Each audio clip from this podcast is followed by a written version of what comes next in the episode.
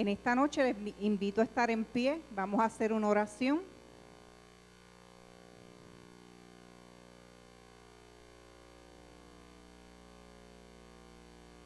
Tenemos unas cuantas visitas en nuestros medios. Este, ¿con quién, quién te invitó? ¿Con quién viniste? Dafne la invitó. Acá tengo a mi cuñado y su esposa, Carmen Prieto. Tenemos a Minil, la hermana de Aguilda y el esposo Johnny, a Gladys, que es de nosotros. Al lado de Limber hay un matrimonio también. Limber, ¿con quién, quién traiste hoy?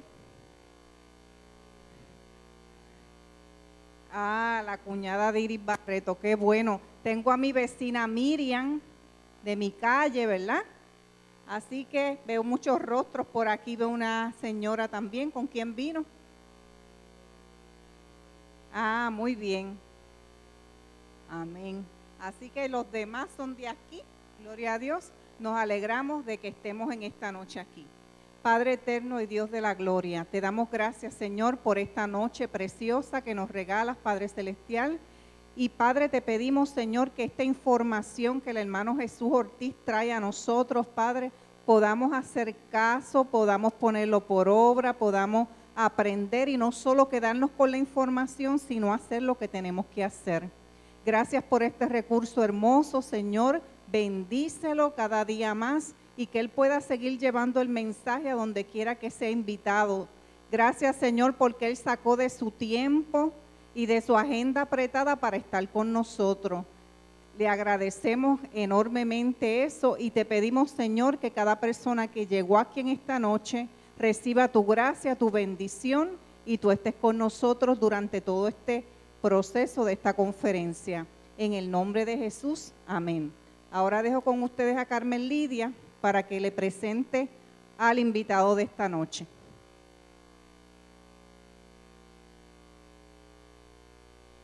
Buenas noches, otra vez les voy a pedir eh, que todas las personas se, eh, se sienten aquí y allí, para que así puedan, puedan ver y tomar la información. Muchas gracias por su amabilidad.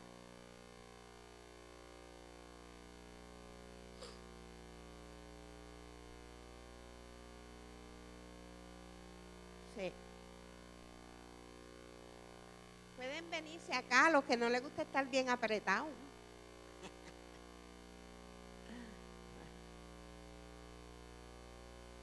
Qué bueno que están ustedes aquí. Me alegro mucho.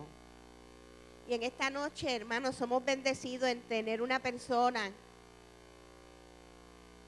que, que sabe lo, de lo que va a hablar. Eh, es mi amigo, mi hermano. Durante veintiocho años estuvimos batallando en la misma escuela. Así es que imagínense. Es mi hermano. Es mi hermano y con quien siempre estábamos unidos y seguimos unidos a tal grado que cuando Diana me dijo, yo quiero, con un grupito que nos reunimos una vez al mes, esto me dijo, Diana me dijo, ay, Carmen Lidia, vamos a hablar de huracanes o de terremotos la próxima vez, aunque lo de nosotros es, es un compartir que hacemos todos los meses. Y yo le dije, bueno, pues ya yo tengo el recurso. Y cuando le dije a Jesús, pues me dijo que sí. Yo sabía que no me iba a decir que no. Estaba muy seguro. Así es que es un placer, Jesús, tenerte. Sabe que te quiero mucho. Y él le dio clase a mi nieta desde tres años. Tenía tres añitos y medio. Él era, él felizmente retirado de educación especial, maestro de educación física adaptada. Los nenes que tenían mucho, mucho problema. Y hoy, esta tarde, yo hablaba con mi hija y yo le dije, yo le decía, Kareli, hoy va a estar Jesús, me voy para la iglesia porque hoy va a estar Jesús. Entonces, esto, eh, Kareli, mi hija le dijo a la nena, ¿tú te recuerdas de Jesús, de maestro Jesús? Sí, me recuerdo. Ay, él era tan bueno.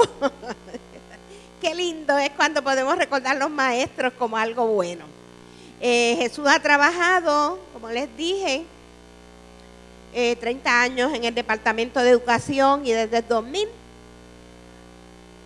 dos mil dos está voluntario en manejo de emergencia, voluntario, y yo creo que ha corrido la isla entera como voluntario.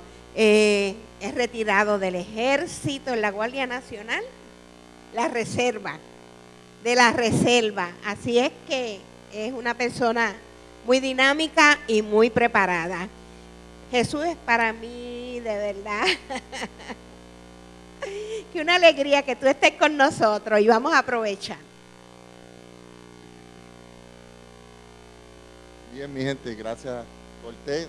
Nosotros, ¿verdad?, siempre le decimos, nos decimos los apellidos, aunque siempre dicen Jesús, yo Corté para aquí, Corté para allá.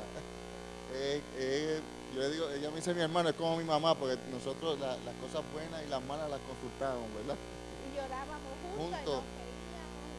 Y, y pasamos momentos buenos y momentos malos, juntos. Pero estamos aquí, ¿verdad?, para, para tocar un, unos temitas, para prepararnos. ¿Bien? Este, todos tienen de la literatura que les traje.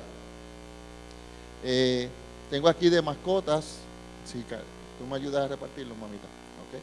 De mascotas. Después tengo aquí otros que es la nueva promoción de la agencia, ¿okay?, para que los tengan también, que es la de preparación. Y tengo aquí, que ya Corté tiene el de ella,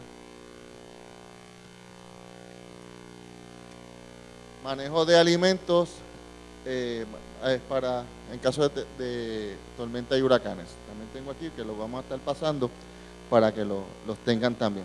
Esa literatura pues la traemos de la de la agencia estatal para el manejo de emergencia, que ahora no es agencia, ahora es negociado.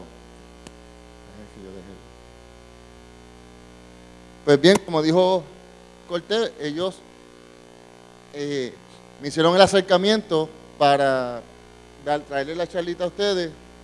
Yo le pregunté qué, qué deseaban, me dijeron que terremotos y tsunamis. Así que vamos a estar hablando de terremotos y tsunamis, aunque lo que está en, en mente de todo es el huracán, ¿verdad? Eh, creo, creo que esa fue la, la experiencia, la experiencia más traumatizante que hemos tenido en, lo, en el, los últimos años. Prácticamente muchos de nosotros somos de la época de Hugo para acá, ¿verdad? ¿Cuántos somos de Hugo? De Hugo para acá, ¿verdad? Después de Hugo, pues, Hortensia. Ah, alguien de Santa Clara, pero era pequeña, ¿verdad?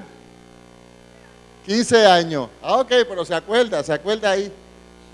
Ok, este, quizá, ¿quién es de San Ciprián? Lo ve, yo siempre pregunto porque hay gente, ¿verdad?, que, que, que ha vivido esas experiencias. Eh, se compara, le pregunto, se compara, vamos a hablar de terremoto y tsunami, pero el, el, lo que está caliente es lo de huracanes, los huracanes. ¿Se compara lo de María con, con lo que usted vivió en, el, en San Ciprián? ¿Pero se acuerda de algo? Ah, ok. Y, y George y eso. Y ella, la señora, ¿se acuerda de, de algo de San Ciprián? A los quince años. Santa Clara, ¿se acuerda? Bien poquito, nada. ¿Vieron? ¿Que usted se acuerda de qué, de qué momento? ¿Pero qué huracán? ¿Qué huracán?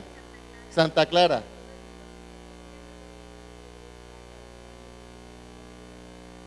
Ok.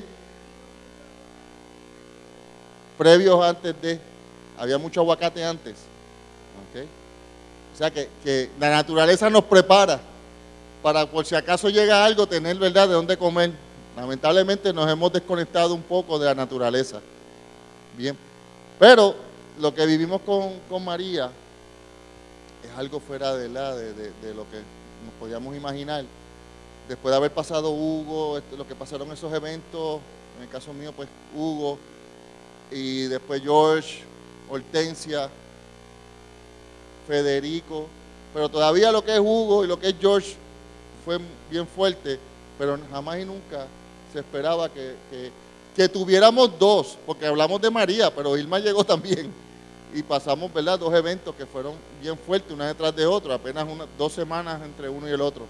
Y eso pues no, no, ¿verdad?, que no, no nos esperábamos que eso sucediera. La ventaja que tenemos con esos eventos es que esos eventos nos avisan y nos da tiempo para prepararnos. Lamentablemente, no nos preparamos. Y lo que sucedió, o sea, cuando hablamos de un desastre, hablamos de un desastre porque no tenemos la capacidad de manejar la emergencia. Y al no tener la capacidad de manejar esa emergencia, entonces es que vamos a tener que un desastre. Ni nosotros como individuos, al no prepararnos, tuvimos la capacidad para manejarlo, ni los municipios, ni el gobierno tuvo la capacidad, porque todo el mundo, no, nadie esperaba que fuera tan fuerte. Pero ya con esto nos enseña. Yo digo que estos dos eventos no son, no fueron malos. Vamos a verlo del punto positivo. Fueron dos eventos que nos enseñaron a que tenemos que estar preparados, que abrieron una caja de Pandora donde nos están indicando que no solo nosotros, sino que el gobierno también tiene que prepararse y tiene que organizarse de una manera más efectiva, como le está requiriendo FEMA. Si, si han visto la, lo, el nuevo día del día de hoy en la semana, FEMA está requiriendo que el gobierno se prepare a otro nivel, y así los municipios, pero también requiere que nosotros como individuos nos preparemos. No podemos recostarnos de que el gobierno nos lo dé todo, porque vamos a sufrir, y eso ya lo vimos, así que hay que prepararse. Ahora, como les dije, estos eventos avisan. De lo que vamos a hablar ahora, no avisan. Y eso es más preocupante, porque podemos estar aquí en la iglesia, podemos estar en el trabajo, podemos estar en nuestra casa, pueden estar nuestros hijos en sus escuelas y nosotros en el trabajo, y ocurrir este evento, y si no estamos preparados o no sabemos lo que vamos a hacer, vamos a sufrir. Vamos a sufrir. Y esto no avisa. Así que, para comenzar, le voy a pedir allá al asistente, vamos a ver un video para comenzar oficialmente con la charla de terremoto y tsunami. Quiero que vean bien este video y quiero que observen lo que hacen las personas en, durante el evento. ¿Está bien?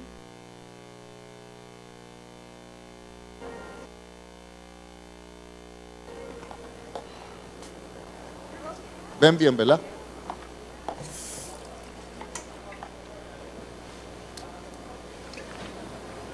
Observen dónde está ella.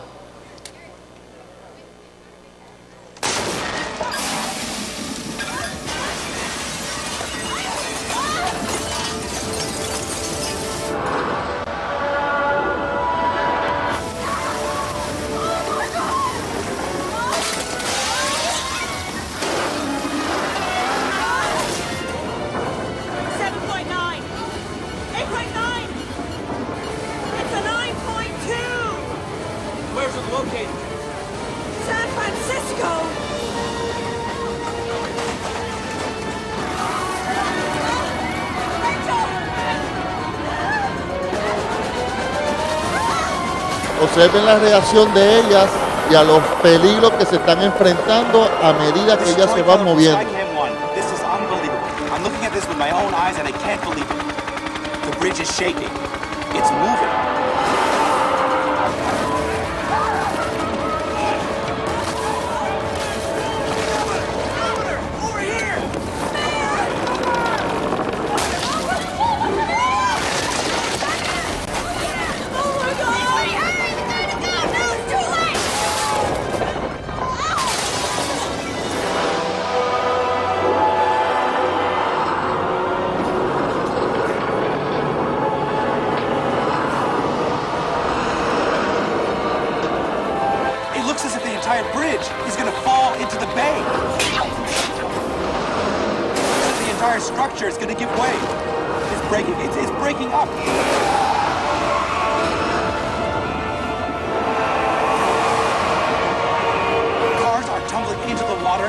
This is credible.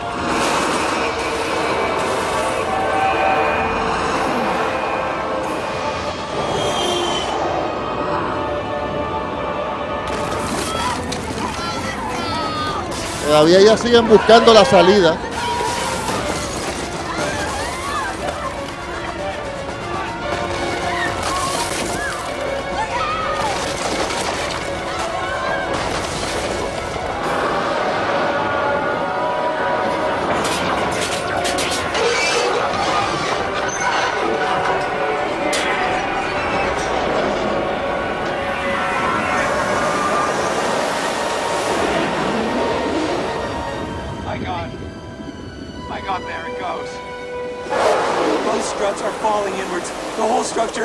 Into the water. If there are any survivors down there, it's nothing short of a miracle. The Golden Gate Bridge is no. Okay, se dieron cuenta que eso es Hollywood, ¿verdad que sí? Pero Hollywood no se, no se separa mucho de la realidad. Ahí ustedes observaron cómo las damas y el caballero, en vez de buscar protección, buscaron correr. ¿Y qué es lo que hacemos nosotros con los eventos que hemos tenido? ¿Ah? Díganme, ¿qué es lo que hacemos? Corremos, ¿verdad que sí? Y se exponen a esos peligros. Cuando la regla es que usted se agache, se proteja y se agarre de un mueble fuerte. Se acabó la charla. Porque eso es lo que queremos aprender, ¿verdad? Pero vamos a ver más allá. Vamos a ver otro videíto. Eso es Hollywood. Vamos a ver ahora cámaras de video reales. ¿Sí? Acuérdate el sonido.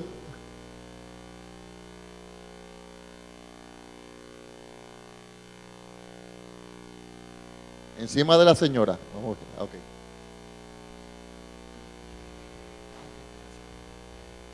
Aquí estamos viendo ahora movimientos reales tomados por cámaras de vigilancia en diferentes sitios donde han ocurrido eventos. Y les pregunto, ¿nosotros hemos tenido algún evento que así? ¿Verdad que no? No.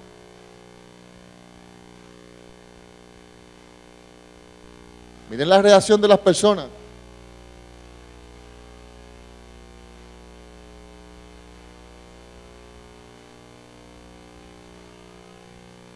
En la escuela, las cosas cayéndose. En los coliseos, las canchas, porque este evento te puede agarrar en cualquier sitio. Ahí agarraron a una gente en la barra, en una tienda, en una farmacia.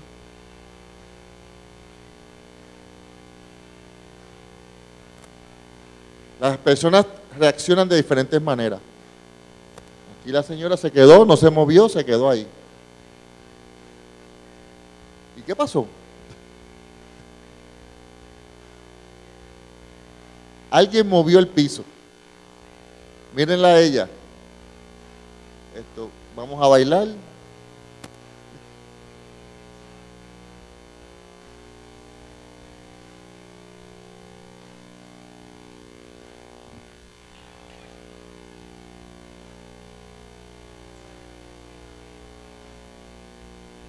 Pueden ver el movimiento de una cámara. Aquí estamos viendo un canal de televisión. Miren todos los objetos que están en la parte de arriba y cómo el caballero va y se ubica en un lugar para que no le vayan a dar a caerse. Y más movimientos ahí. Ok. Como le pregunté, ¿hemos vivido nosotros algún tipo de movimiento como ese?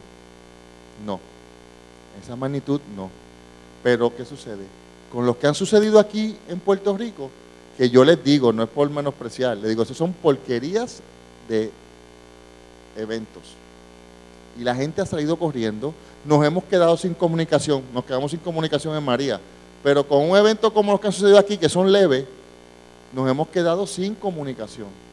La gente ha salido corriendo. Si estaban en la ducha, salieron como estaban en la ducha.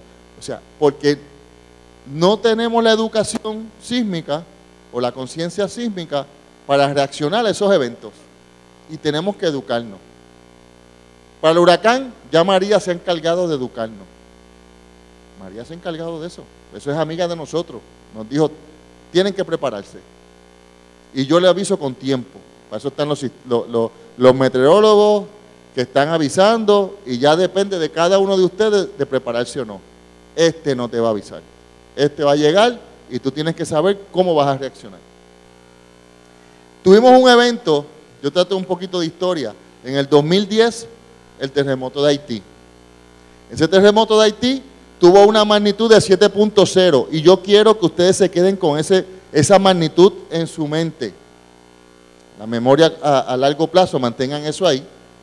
A la hora en que fue, a las cinco, a las cuatro y cincuenta y tres, todavía había niños en las escuelas. ¿Ok? Y la intensidad fue un grado ocho. Vamos a ver un videíto de Haití.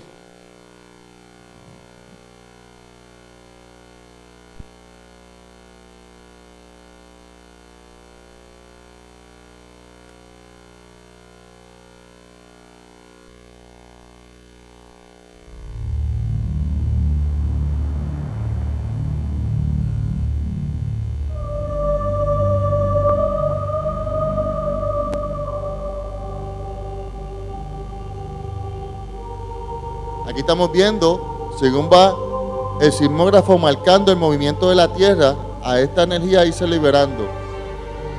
Vean que a medida que el movimiento de la Tierra es mayor, va marcando la gráfica.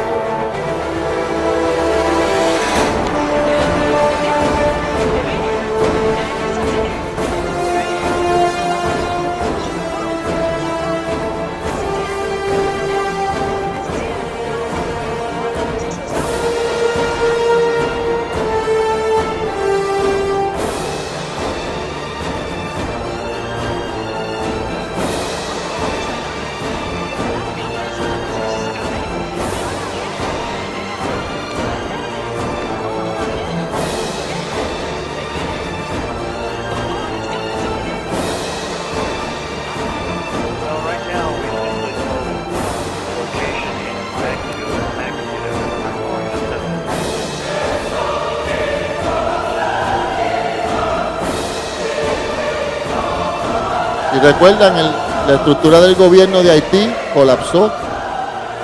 Eso que estamos viendo ahí.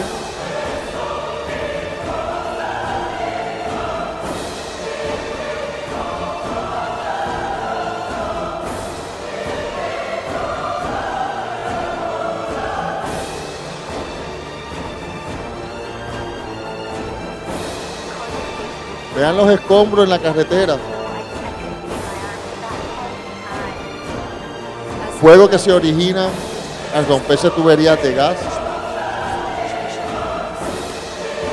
Si habían velas prendidas con el movimiento, también nos pueden provocar fuego.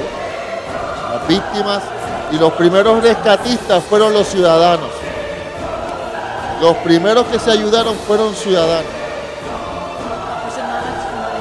¿Se acuerdan? En lo que las agencias y los gobiernos se organizaron para llegar a Haití tardó tiempo. O sea que los primeros voluntarios fueron los mismos ciudadanos rescatándose unos a los otros.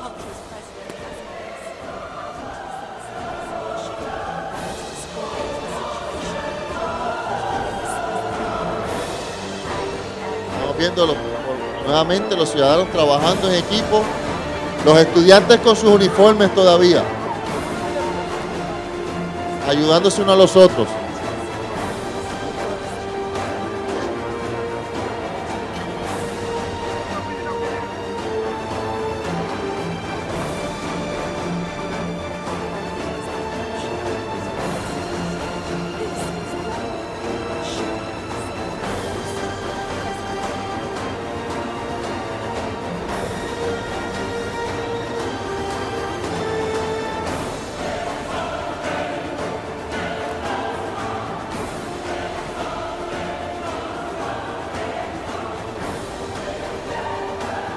Tenemos que recordar que la construcción de Haití no es la misma de Puerto Rico.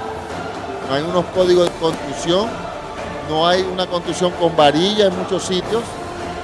¿Bien?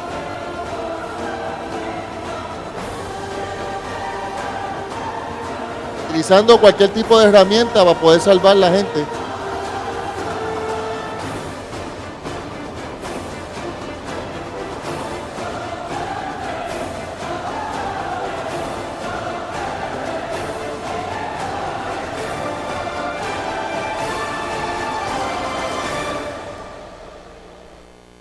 Algo que también tenemos que recordar de Haití, varias semanas después encontraron personas vivas en los escombros.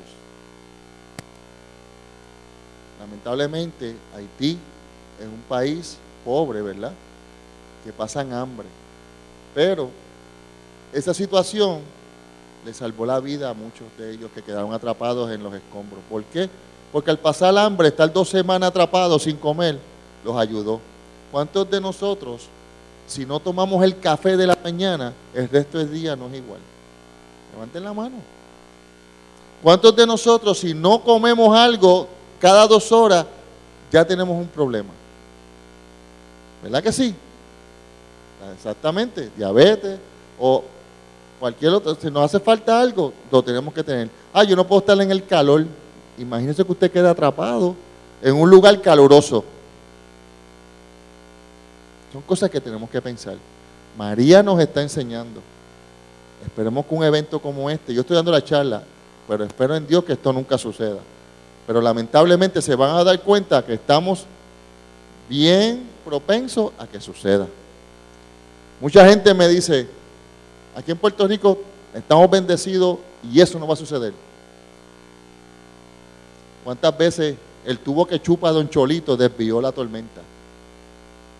¿Cuántas veces nos decían que venían? Ernesto Morales, que del National Weather Service, estaba frustrado ya de decir, lo conozco personalmente y me decía, mira Jesús, yo no me atrevo a decir ya, con una tormenta viene, porque es que viran y no vienen nada.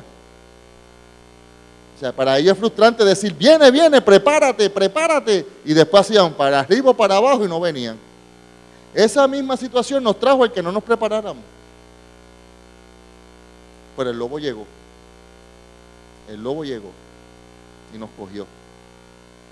La red sísmica, para cual soy también instructor, indica que estamos propensos a que algo así suceda. Y van a ver durante la charla por qué. Aquí estamos viendo el otro terremoto que fue el de Chile. Mismo año. Magnitud ocho punto ocho. Otro, otro numerito que quiero que me guarden. ¿Cuál era el primero? siete, y ahora ocho en magnitud. A las tres de la tarde, ¿dónde está todo el mundo a las tres de la tarde? En el trabajo y los nenes saliendo de la escuela, ¿verdad que sí? ¿Ok? Si ven ahí en las fotos, parte de la construcción de, de Chile es bien semejante a la de nosotros. Bien semejante. Chile es un área sísmicamente activa, y van a ver ahorita por qué. Aquí estamos viendo, ¿verdad?, diferentes fotos de la situación de los terremotos en Chile. Luego el de Japón, ¿se acuerdan? Japón, área sísmicamente activa. En Japón lo que más daño hizo fue que el tsunami. Los edificios de Japón, el código de construcción que tienen, realmente los edificios, mira, se mueven. Sí, se van a caer cosas adentro, que eso es lo que tenemos que protegernos.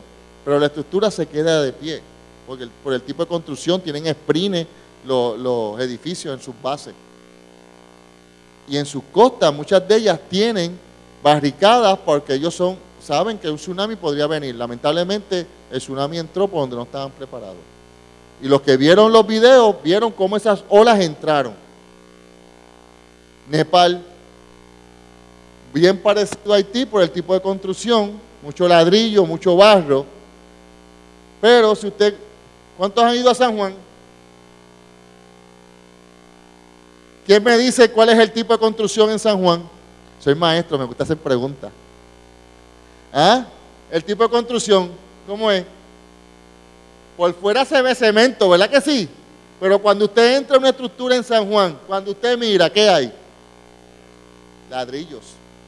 Si va a la iglesia Toa Baja, la del pueblo, la iglesia, la iglesia está construida en ladrillos, barro. Y para aquel tiempo no había qué, cemento, ni habían códigos de construcción. O sea que, ¿y dónde está la juventud de nosotros un viernes, hoy por la noche? ¿Dónde van? Para San Juan. ¿Ok? Y hay que saber qué vamos a hacer en ese momento. Muchos, muchos papás les decían a los estudiantes, si se Cortés se acuerda, después del terremoto de, de Haití, no te quedes dentro de la escuela, tú sal corriendo.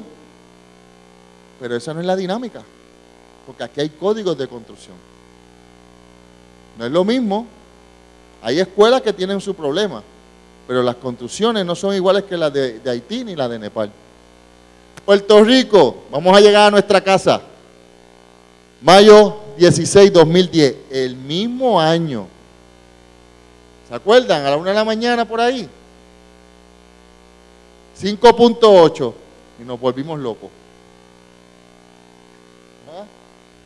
veinticuatro de diciembre del mismo año. ¿Cuántos se acuerdan? Ah, ese se acordó todo el mundo. Hubo gente que lo cogió en el baño, hubo gente que lo cogió preparándose para la fiesta, otro en la cocina.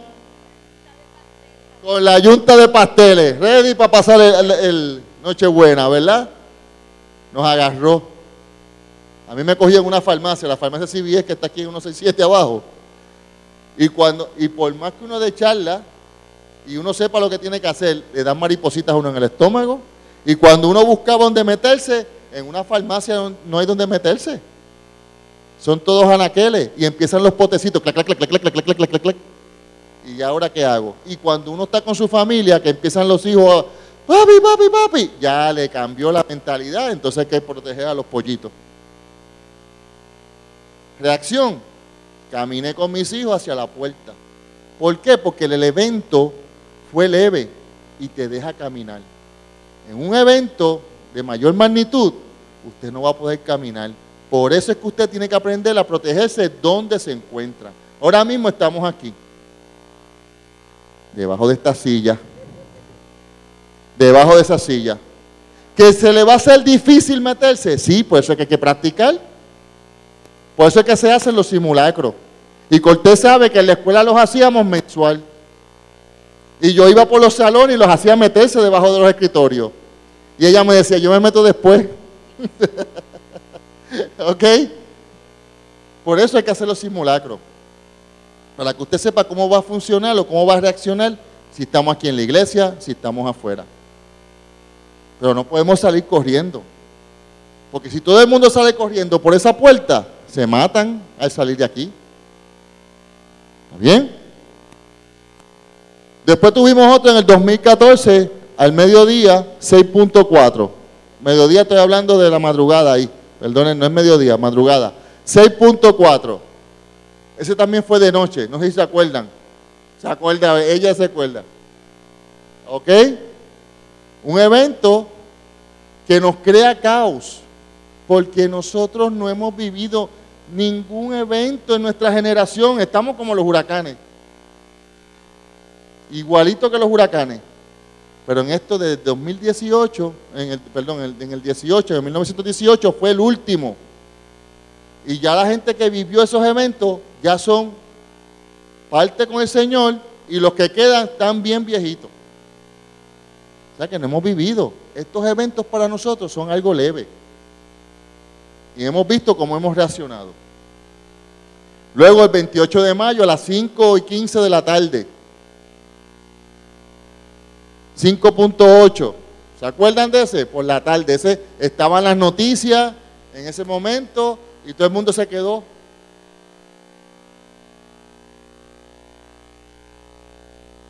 No sabían qué hacer. ¿Ok? Pues con ese cuadro tenemos que aprender qué es un terremoto. Cuando hablamos de un terremoto estamos hablando de una liberación de energía que provoca un movimiento brusco. Ese movimiento brusco va a mover la tierra y esto viene a raíz de lo que son las placas tectónicas. Cuando hablamos de terremoto, sismo o temblor, estamos hablando de lo mismo.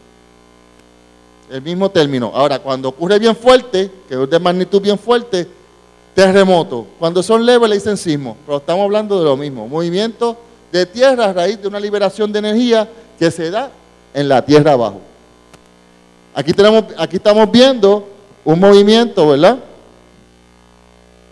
Cómo se está moviendo la tierra con las ondas sísmicas, hacia arriba y hacia abajo, hacia los lados, como vemos aquí. Por eso es que usted dice como que me mareo. Ay, me dio un mareíto. Se, se, como que se movió y me mareé. ¿Okay? A menos que tenga usted alguna condición de salud, de lo contrario fue un temblor. Pero en un evento mayor, ese movimiento de esas ondas sísmicas, usted no lo va a dejar caminar. Por eso usted tiene que ver dónde me voy a proteger en el momento que, que ocurre. ¿Cuánto puede durar? Segundos, minutos. El de Sumatra, ¿se acuerdan del de Sumatra en el dos mil seis? El dos mil cuatro, perdón. ¿Se acuerdan? Que generó un tsunami. Ya se nos olvidó. Ese duró diez minutos. diez minutos. ¿Ok? diez minutos duró ese evento de, de, de Sumatra, que inclusive llegó a mover el eje de la Tierra. ¿Ok? Para que ustedes vean. Y genera ese tsunami, que murió gente en la India porque no tenían sistema de aviso. Eso lo vamos a tocar en los tsunamis. Aquí es bien importante esta, estas definiciones, lo que son las fallas, que es donde se unen las placas tectónicas, que vamos a hablar porque ahí se genera todo este problema. Lo que es el hipocentro, que es donde se libera la energía en la tierra adentro. Está el, el, lo que se llama el epicentro, que es el mismo punto pero en la superficie. Pero realmente donde se libera la energía es en la tierra abajo, y ahí es el hipocentro. Hablando de lo que son las ondas sísmicas, que, que salen de donde se genera esa energía, son las que van moviendo la tierra. La gente que, que vivió, ¿verdad? O estuvo, que, que sintió el de Navidad, dicen que se oía como un camión. Según esas ondas, iban viajando a través de la tierra. Y cuando hablamos de magnitud, estamos hablando de energía que fue liberada en ese momento. Cuando hablamos de la intensidad, estamos hablando cómo usted lo percibe. Mientras más cerca usted está de lo que es el epicentro, más fuerte lo va a percibir. Mientras más lejos está del epicentro, lo va a sentir más leve. Y eso tiene unas escalas que las vamos a ver más adelante. Aquí estamos viendo lo que son las placas tectónicas, que es el origen de todo este problema. Aquí estamos viendo lo que es el planeta, aquí estamos en lo que es el manto. Ese manto, si vamos a ver lo que es la lava en los volcanes, todo eso ahí, tierra caliente, se mueve. Y encima hay unas placas tectónicas que están flotando sobre esa lava. Y según esa lava se mueve, ellas se van a mover también. Esas placas tectónicas es como si usted cogiera un huevo, le diera un cantazo y lo craqueara. ¿Qué sucede?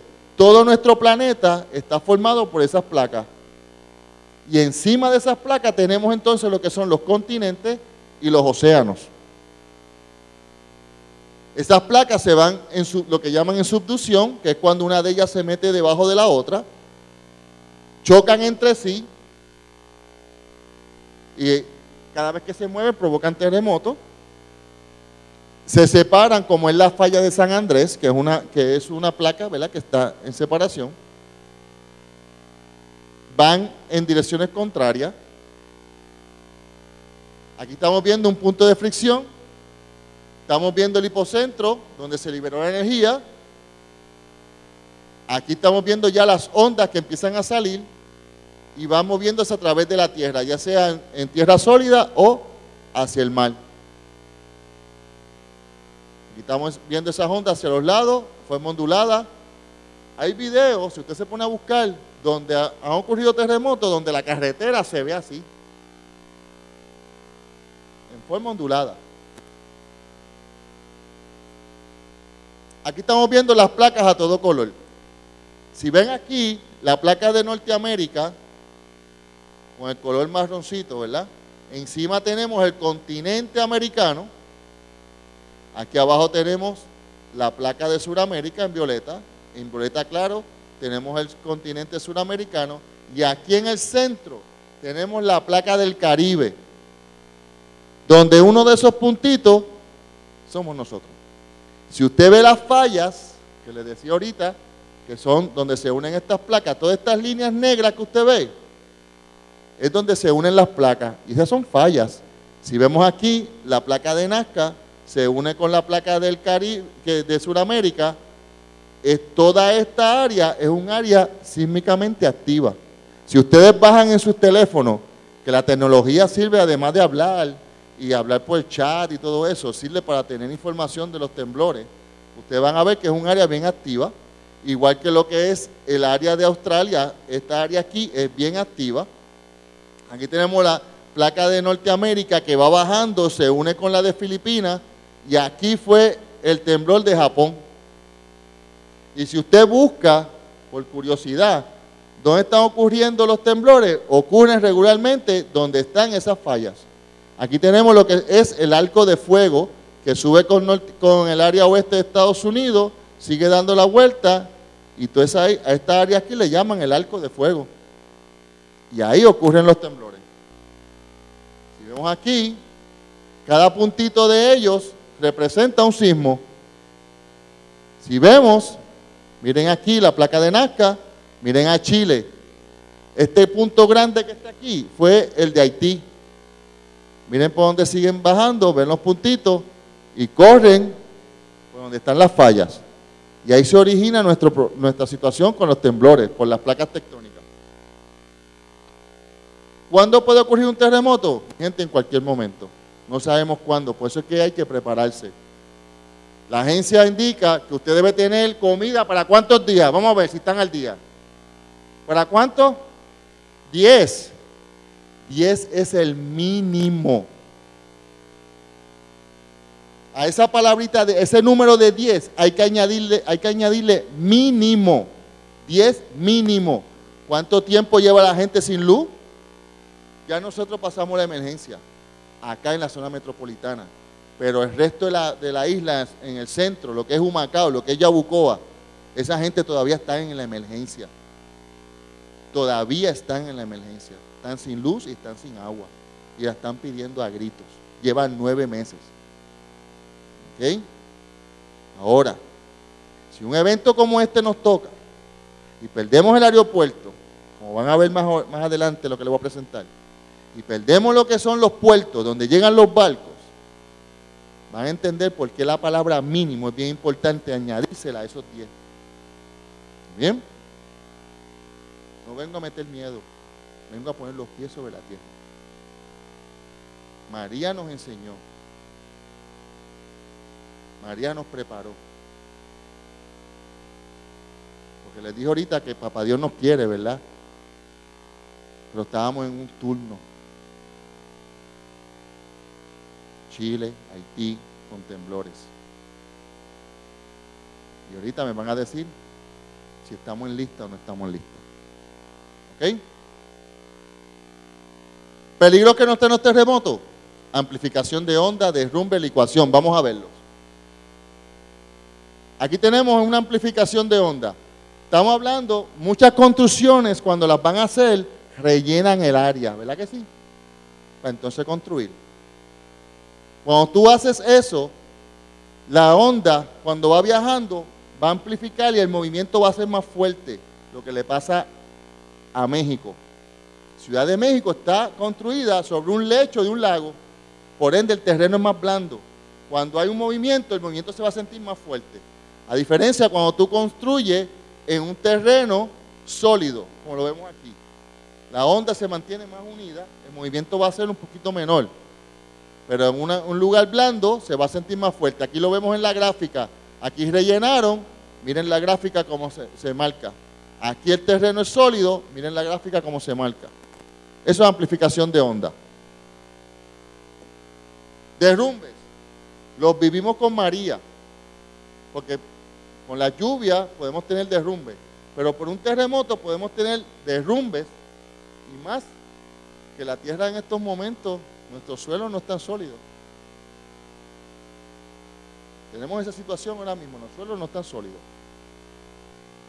Miren aquí. Esto puede ser por lluvia, como puede ser por un terremoto. Deslizamiento.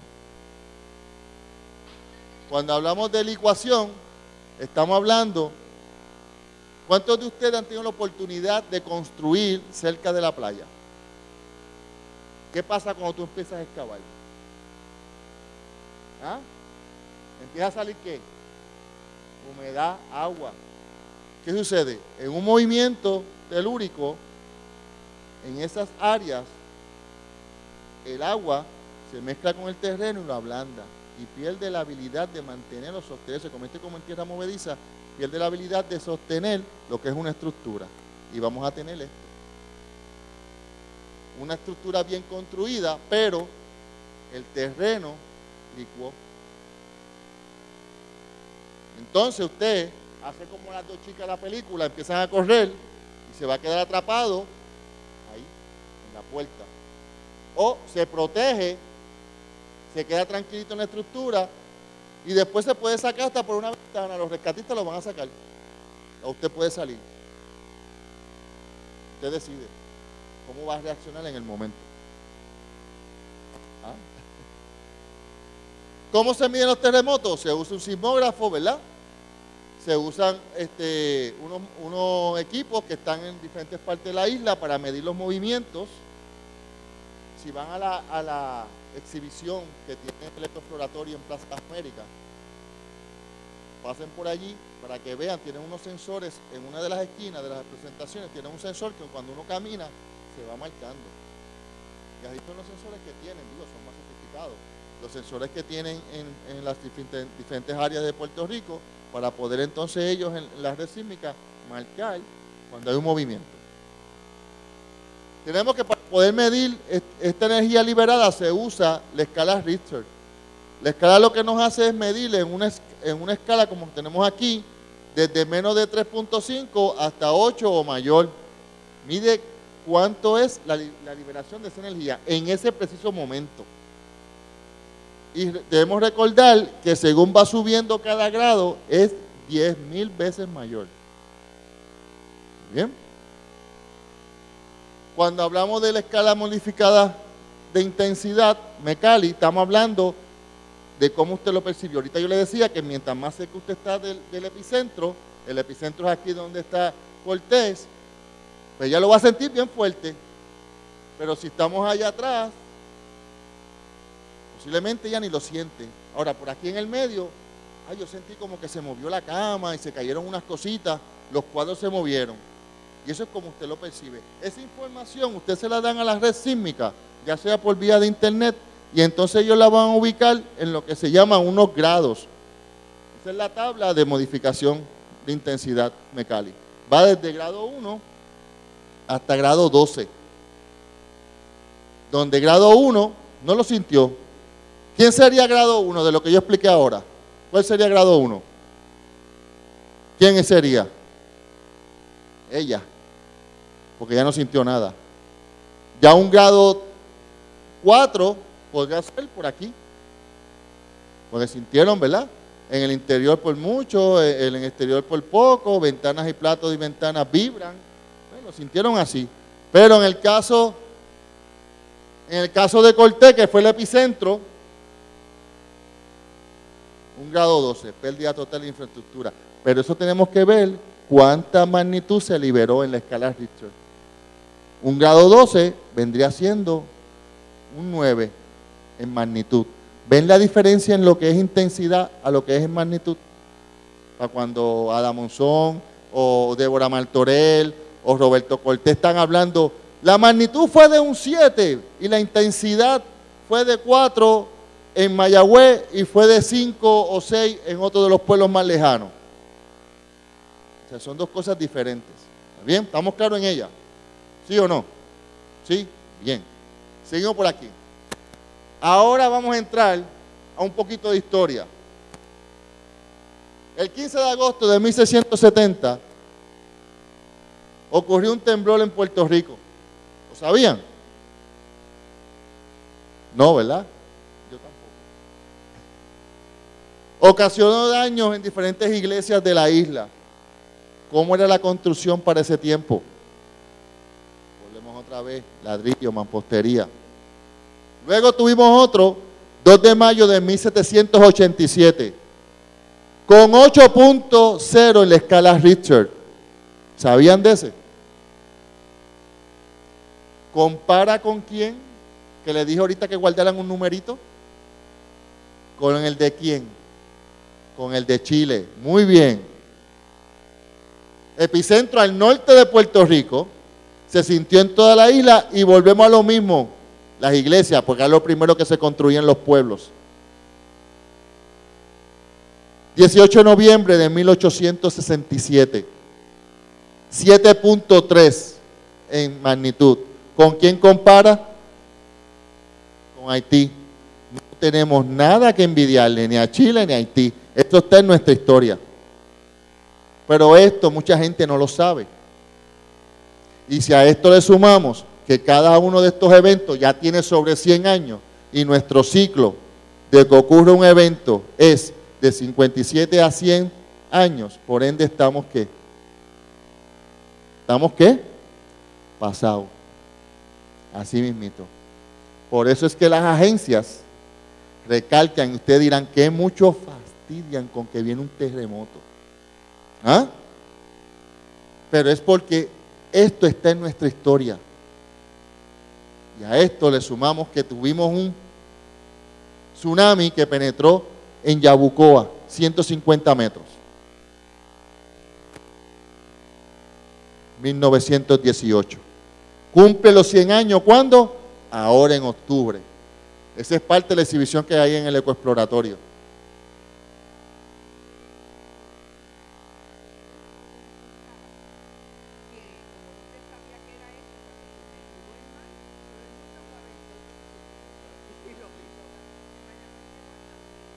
La plaza, porque dicen que hay gente que, que comenta que llegó hasta la plaza.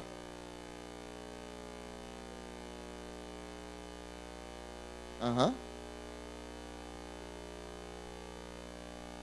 que eso es lo que está pegado usted de ahí. Ah, pues perfecto, que llegó a la carretera que está ahora mismo pegado, al, eh, en el expresito que está ahí, pegado a la playa. ¿Okay? En esa es en el área de Mayagüez, porque también hizo daño en lo que es Isabela, Aguadilla, ¿okay? siete punto cinco, repetimos el de qué, de quién, Haití otra vez, epicentro al noreste de Aguadilla y generó un tsunami de seis metros, que es lo que ella me está indicando, ciento dieciséis muertos y cuatro millones en pérdida. Ese fue el último. Cumple cien años ahora, mi gente, con un cuadro como ese. ¿Tenemos que estar preparados? Si, si han escuchado las noticias y están pendientes a lo que habla el director de la agencia, están hablando de un plan de preparación de trescientos sesenta y cinco días. O sea, no estamos hablando de prepararnos del primero al treinta de noviembre. Estamos hablando de prepararnos todo el año, porque esto no avisa. Si esto colapsa, si esto viene y colapsan las represas, no vamos a tener agua. Esto antes no lo mencionábamos mucho, pero con lo que estamos viviendo, hay que decirle a la gente la realidad. Hace poquito, hace unas semanas atrás, ocurrió un temblor por el área de Patilla. ¿Se acuerdan? Hay una falla que está corriendo, que la descubrieron hace once años y corre desde esa área hasta Moca. Las represas que hay allí en Patillas no la están dejando llenar por esa razón. La mantienen a un nivel más bajito. Esas son cosas que, que uno sabe y que el gobierno las sabe, pero para evitar el pánico no las dicen. Yo creo que en este momento en que estamos viviendo, nuestro pueblo tiene que saber lo que está pasando para que se preparen. Dígame. En la, la, en la falla que hay, que está ocurriendo todo, todo, todo volcán que está en erupción, Se espera que el Monserrate, que está cerca de aquí, también caiga en erupción y eso nos afectaría muchísimo a nosotros. Inclusive el, el volcán el Yellowstone, el de Nueva York, también está tirando humo. Si explota ese. Lo que le está mencionando a través de lo, lo que son los, los volcanes, tenemos Hawái, Guatemala, la tierra está viva. Ese que él habla de Yellowstone, todo el parque Yellowstone es la copa, lo que sería donde explota el volcán, la coronilla allá arriba, todo el parque completo es eso. Lo que pasa es que lleva millones de años que no hay solución. ¿Está bien? Pero, volviendo acá donde nosotros, tenemos que prepararnos con este cuadro. Miren aquí, Mayagüez, cómo quedaron las estructuras, volvemos otra vez al, al tipo de estructura que tenemos, o teníamos en ese momento de construcción, que era muy diferente a la que tenemos ahora. Esta es una iglesia en Aguada. Miren aquí las calles en Mayagüez con los escombros. Es bien fácil hacer un simulacro y salir por aquí bien fácil. Imagínese usted con una silla de ruedas, hace un simulacro ahora. Ah, chévere, mira qué bien, me muevo. Salgo a las millas. Hago un simulacro bajo esas condiciones. Tenemos que pensar que posiblemente la silla de ruedas no camina. Que hay que cargar a la víctima, hay que cargar a la persona. ¿Ah? O si usted vive en la costa y hay aviso de tsunami, usted tiene una persona encamada, ¿cómo yo la voy a mover? ¿Manejo de emergencia va a llegar? Vamos a ser realistas. Lo vas a mover tú. Manejo de emergencia no te va a llegar a mover a nadie. Miren aquí. Aquí estamos viendo, ¿verdad?, la playa de Mayagüez con los edificios, las casitas. Aquí tenemos otra casa dañada por el maremoto o tsunami. ¿Verdad? De, ciento, de cincuenta y un años a ciento diecisiete, promedio. Estamos pasados. ¿Hay que prepararse? ¿Sí o no? Sí. Amén. Así es. Porque uno no sabe lo que le va a tocar. Yo he aprendido con los muchachos de manejo de emergencia que cuando tú tienes el ticket, por más que ellos te den C P R, tienes el ticket para irte con el señor para allá arriba. ¿Sí? Pero si te toca protegerte y que estés bien, es porque hay una misión contigo. El Señor tiene una misión contigo que tú tienes que cumplir. Aquí tenemos lo que son los, hablamos ahorita de lo que son los, los, los puntitos esos, que eran ¿qué? Sismo, ¿verdad? Eso es un enjambre y no es de abeja. Cuando tenemos muchos eventos que ocurren en una misma área, como lo vemos aquí, estamos hablando de un enjambre. Ocurre un evento de dos punto tres, dos punto seis, dos punto ocho, subió a tres y van ocurriendo seguiditas en esa misma área, se le llama un enjambre. Ahora miren aquí este enjambre. En Puerto Rico ocurren temblores todos los días, alrededor de trescientos, cuatrocientos en el mes. Aquí estamos viendo dos mil tres, novecientos cuarenta y tres, dos mil cuatro, mil cuarenta y siete, dos mil cinco, mil ochenta y seis, dos mil seis, dos mil doscientos cincuenta y tres sismos, dos mil siete, dos mil trescientos cuarenta y nueve. Y si vemos aquí en la lista, si vemos aquí en la lista, mil seiscientos, dos mil, dos mil doscientos sesenta y seis, dos mil ochocientos, dos mil novecientos y tres mil cuatrocientos en el dos mil catorce. La Tierra se mueve todos los días. Somos un área sísmica que ocurren bien, bien suavecito y no lo sentimos. Sí, es cierto. Aquí estamos viendo de mil novecientos al dos mil doce, nuevamente las placas tectónicas. Por eso es que en las charlas me gusta tocar lo de las placas tectónicas, para que ustedes vean el origen y se puedan ubicar. Aquí está el, el, el arco de fuego, miren aquí donde van ocurriendo. Esos puntitos rojos son sismos. ¿Qué viene siendo esto? ¿La placa de quién? Del Caribe. Debajo de todos esos puntitos que representan sismos, estamos nosotros, porque nosotros colindamos con la placa de Norteamérica y la del Caribe al norte, y al sur con la de Sudamérica. Y estamos en la misma falla. Estamos en la misma falla. ¿Hay que prepararse? Ok. Vamos a ver las diferentes zonas sísmicas que tenemos aquí en Puerto Rico. Tenemos al norte la trinchera de Puerto Rico. Aquí tenemos el pico principal, la pendiente norte, La zona, zona sísmica diecinueve grados norte, bien activa. La trinchera es el lugar más profundo que tenemos en el área del, del Océano Atlántico, y lo tenemos nosotros. Puerto Rico lo hace ¿qué? Mejor. Así que tenemos la zona sísmica de, del Sombrero, bien activa, el Banco de Islas Vírgenes, la plataforma insular, el Cañón de la Mona, el peaje de la Mona, fallas que van corriendo por dentro, ¿okay? Como les comenté ahorita, y la trinchera de los muertos. Mi gente, con un cuadro así, y lo que sabemos ya, que tenemos unos eventos que han sucedido aquí en Puerto Rico, la preparación, ¿hay que hacerla? Le voy a estar recalcando eso porque yo quiero que cuando salgan por esa puerta, salgan con la mente que hay que prepararse ayer. Hay que prepararse ayer. Porque pensamos en el huracán, ah, no, vamos a prepararnos para agosto, porque en agosto el pic es en septiembre. Y hay mucha gente en esa mentalidad, nos vamos a preparar para agosto. En agosto compro las cosas, a finales de julio. Pero si un evento como este nos toca mañana, no, no, no vamos a estar preparados. Así que hay que pensarlo ya. Así que vamos a ver lo que, hay que pensar, lo que vamos a hacer ahora. Lo primero es tener conciencia sísmica. Y usted dice, ¿cómo se come eso?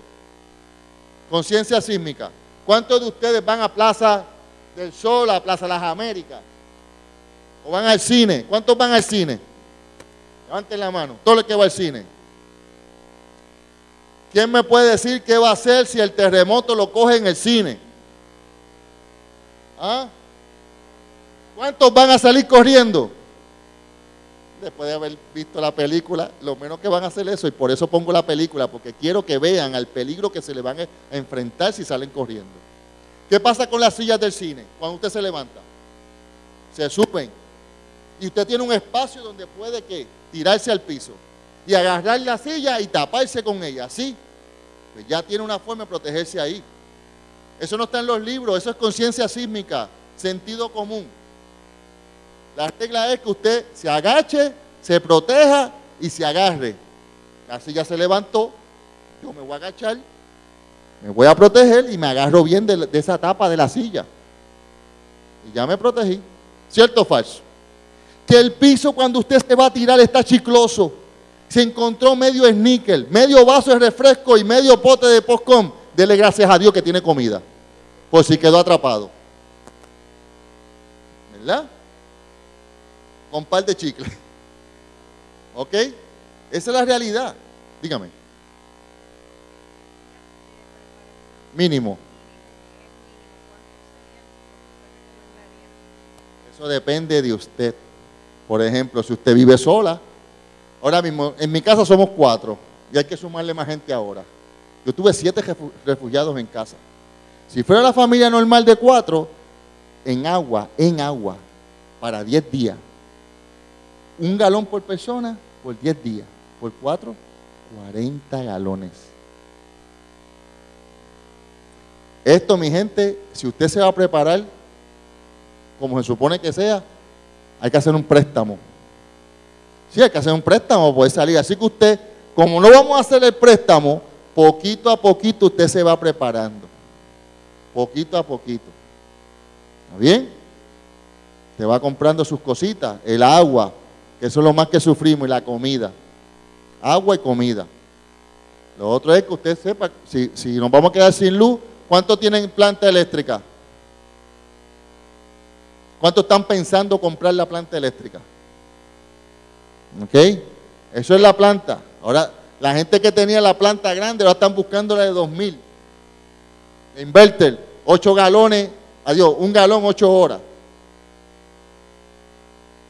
Y ya la gente está empezando a moverse a lo que son las placas solares, lámparas solares. Las baterías se agotan, el sol siempre está ahí. Dígame, Misa.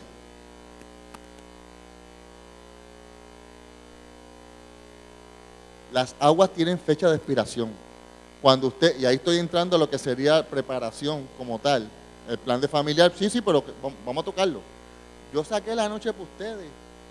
Yo no jangueo, ella sabe que yo no jangueo. Para mí este es mi jangueo. ¿Ok? Así que usted verifique las botellas de agua, la fecha de expiración. Si compró galones, verifique cuándo expiran. Usted los tiene almacenados. Yo, yo, Jesús, Lo que hago es que nosotros compramos mensualmente una cantidad de agua y las voy usando y las voy usando. Se acabó, no espero a que se acabe. Vuelve la fecha en que compro, vuelve y añado más. Botellas de botellitas y galones. No compro botellones.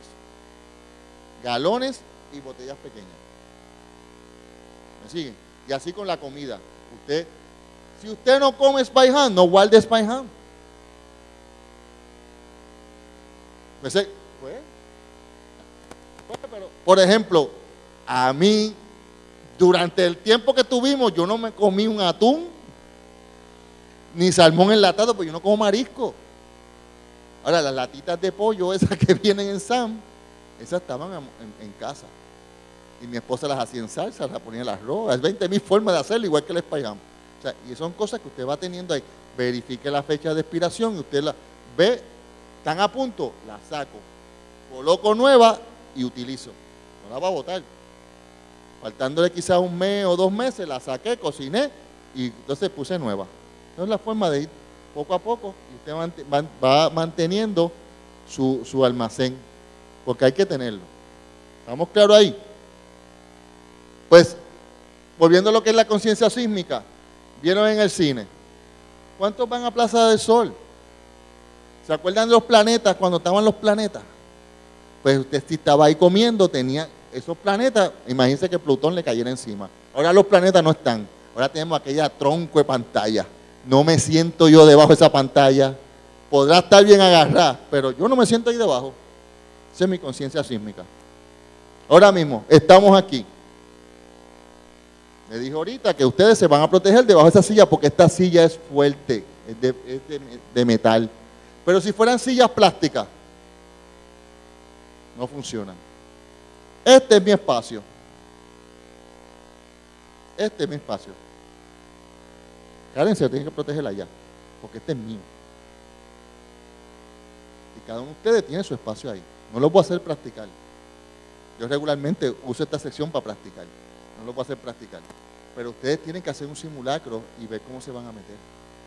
Porque el que ya tiene un poquito como, como yo, que verdad que ya no es fácil uno bajarse y doblarse, la idea es que uno se proteja ahí. Después buscamos cómo salir.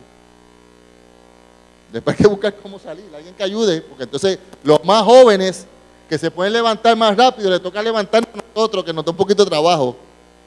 ¿Está claro? O sea, por eso es que a los jóvenes también hay que educarlos, porque les toca a ellos darnos la, la mano después. Tenemos que inspeccionar nuestro hogar. Muchos hogares ya empezamos a tener grietas en las columnas, en las paredes. Usted tiene que ir evaluando cómo está su hogar. Buscarle un ingeniero. Ahora mismo hay una exhibición en Plaza del Sol y hay una organización que están dando inspecciones con unos ingenieros gratis. Toquen base. A ver si van a las casas, no sé si están yendo a las casas a verificar. Si no, usted busca un ingeniero estructural que verifique cómo está su casa. Una situación que tenemos aquí en Puerto Rico es: somos bien protectivos y cuando los hijos se casan, le construimos arriba. Y si cuando se casa la nena, pues le construimos arriba más y tenemos entonces un condominio. Pero nunca verificamos que si la parte de abajo aguantaba todo lo que le estamos poniendo encima. Otro tipo de construcción que se hace aquí en Puerto Rico es la de fin de semana. Donde, ah, yo te ayudo, tengo que hacer un cuarto, yo te ayudo. Y empiezan allá con la cervecita. Empiezan a comer y hacen el par y están poniendo bloques. La columna, olvídate la columna, vamos a amarrar los bloques. ¿Cuánto han oído de amarrar los bloques? Amarran los bloques, le meten una varilla y le meten cemento por ahí. ¿Eso está bien construido? No, no, pero eso es lo que hacemos. Esa es construcción de fin de semana. Y si buscamos las casas en el campo, que están, usted pasa por Naranjito, Comerío, y cuando usted ve esas casas, en los zancos así de finitos, que usted no sabe cómo la agarraron de al frente. Esa gente, la recomendación no es que se protejan en la casa. Esa gente, la recomendación es que salgan de la casa lo antes posible, porque eso se va a ir al piso. Ahí cambia, para ellos cambia. Por eso es que es, la conciencia sísmica es de acuerdo a donde tú te encuentras. ¿Okay? Los bancos que están allá atrás son de madera, fuerte. Ustedes se meten ahí debajo. ¿Cuál es la parte que usted va a, te, va, va a proteger? Su cabeza, esa es la computadora. Eso es lo que tenemos que proteger. Porque sin una pierna podemos vivir. Y como está la tecnología, uno camina lo más bien. Pero si la nos da en la cabeza, nos fuimos. ¿Estamos claros ahí? ¿Entiende lo que es tener conciencia sísmica? Sentido común. De acuerdo a donde nos encontremos. Ok, vamos a las diferentes partes de la casa ahora. Si estamos en la casa, vamos a ir a la cocina. En la cocina hay un espacio entre el gabinete y el techo, regularmente, ¿sí o no? Yo no sé si es que las damas van a un curso antes de casarse, donde le dicen que a esa parte de ahí arriba hay que colocar qué. ¿Quién me dice? ¿Ah? Hay que co- colocar qué. Botellas, y tienen que ser de cristal, los cánices, ¿y de qué son? De cerámica. No, nada plástico, porque no, plástico no. En el curso le dijeron que los plásticos no, es de cristal o de cerámica. Tienen el elefante con la trompa para atrás, desde el más grande hasta el más chiquito. ¿Cierto o falso? ¿Qué sucede? En un temblor, cuando nosotros los varones estamos fregando porque ayudamos en la casa, todas esas cosas nos van a caer encima. O sea, dama, no podemos colocar esas cosas allá arriba. ¿Cómo vamos a...? Ay, no, no, no, no, tampoco es que las boten. Hay formas. Usted puede colocarle velcro, cosa que las pueda sacar para limpiarla, pero en un movimiento se van a quedar ahí. Estamos hablando de mitigar, eliminar los riesgos. ¿Ok?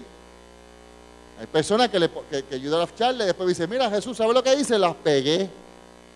Las pegué.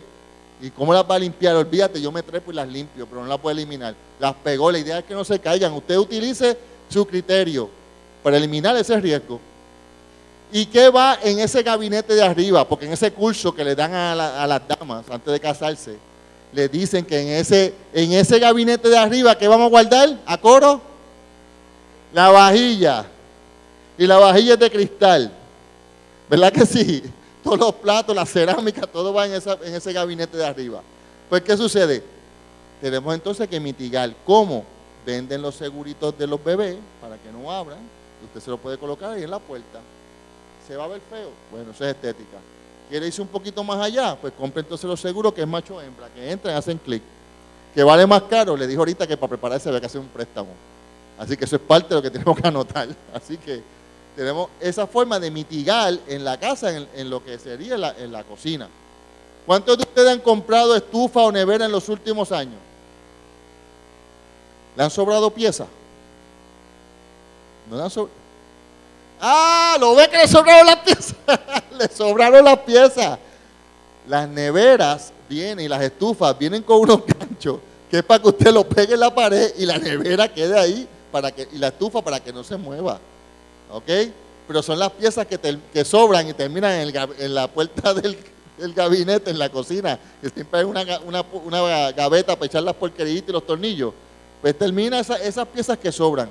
No es que sobran, es que no las colocamos. Así que todo aquel que tiene esas piezas, vamos a colocarlas para que la nevera no se vaya a venir para el frente en un movimiento. ¿Dónde me puedo proteger en la cocina? Miren, si una cocina normal, usted no tiene una, una, una mesa, usted tiene los gabinetes. Pues como no tengo dónde meterme, a menos que usted se quiera meter dentro del gabinete, si cabe, ¿ok? ¿Qué sucede? Usted se va a ir al lado, se arrodilla, se protege la cabeza y se pega el gabinete, o se pega una pared fuerte interior de la cocina, porque son las paredes más fuertes, las de interior. Usted se pega ahí, se arrodilla, porque no tengo, yo creo que eso quede bien claro, no tengo dónde protegerme. Porque si en la cocina yo tengo una mesa, que sea el cocina y tenga la, la, el comedor ahí, pues por eso, si está cerca de tu cocina, pues tú te metes debajo de la mesa del comedor, siempre y cuando sea de madera y no sea de cristal, o sea de metal, o sea que sea fuerte. Usted está aquí cocinando, ¡pap! Y cayó allí. Ah, pero si está cocinando, acuérdese de qué, apagar la hornilla, sea eléctrica o sea de gas. ¿Está bien? No, pues esto se los digo, se tienen que acordar, la apagué y me metí debajo de la mesa. ¿Estamos claros ahí? Yo quiero que queden claros en el sentido de que lo primero que usted va a hacer es acomodarse o meterse debajo de un mueble fuerte. Si no tengo dónde meterme, entonces me voy al lado. Y eso es el triángulo de la vida. La red sísmica indica, primer choice, meterse debajo de algo. No tengo dónde, entonces me voy al lado. ¿Cuántos vieron la película San Andrea? La dieron esta semana en, en, en, en Canal cuatro, el lunes. Ustedes ven cuando el profesor dice, vamos a meternos, y se meten debajo del escritorio.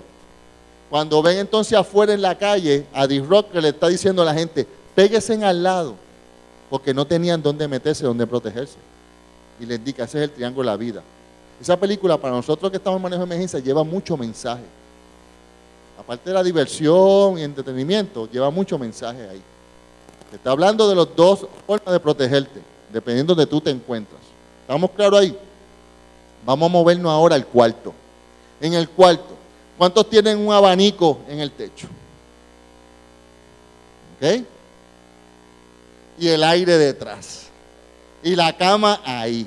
Y en la pared que está detrás de la cama tenemos un cuadro. ¿Cuántos tienen el cuadro? ¿Ok? Mi gente, si usted no sintió el temblor y el cuadro se zafó y le dio un macetazo, se va a levantar por el macetazo que le dio el cuadro, no por el temblor. ¿Ok? Así que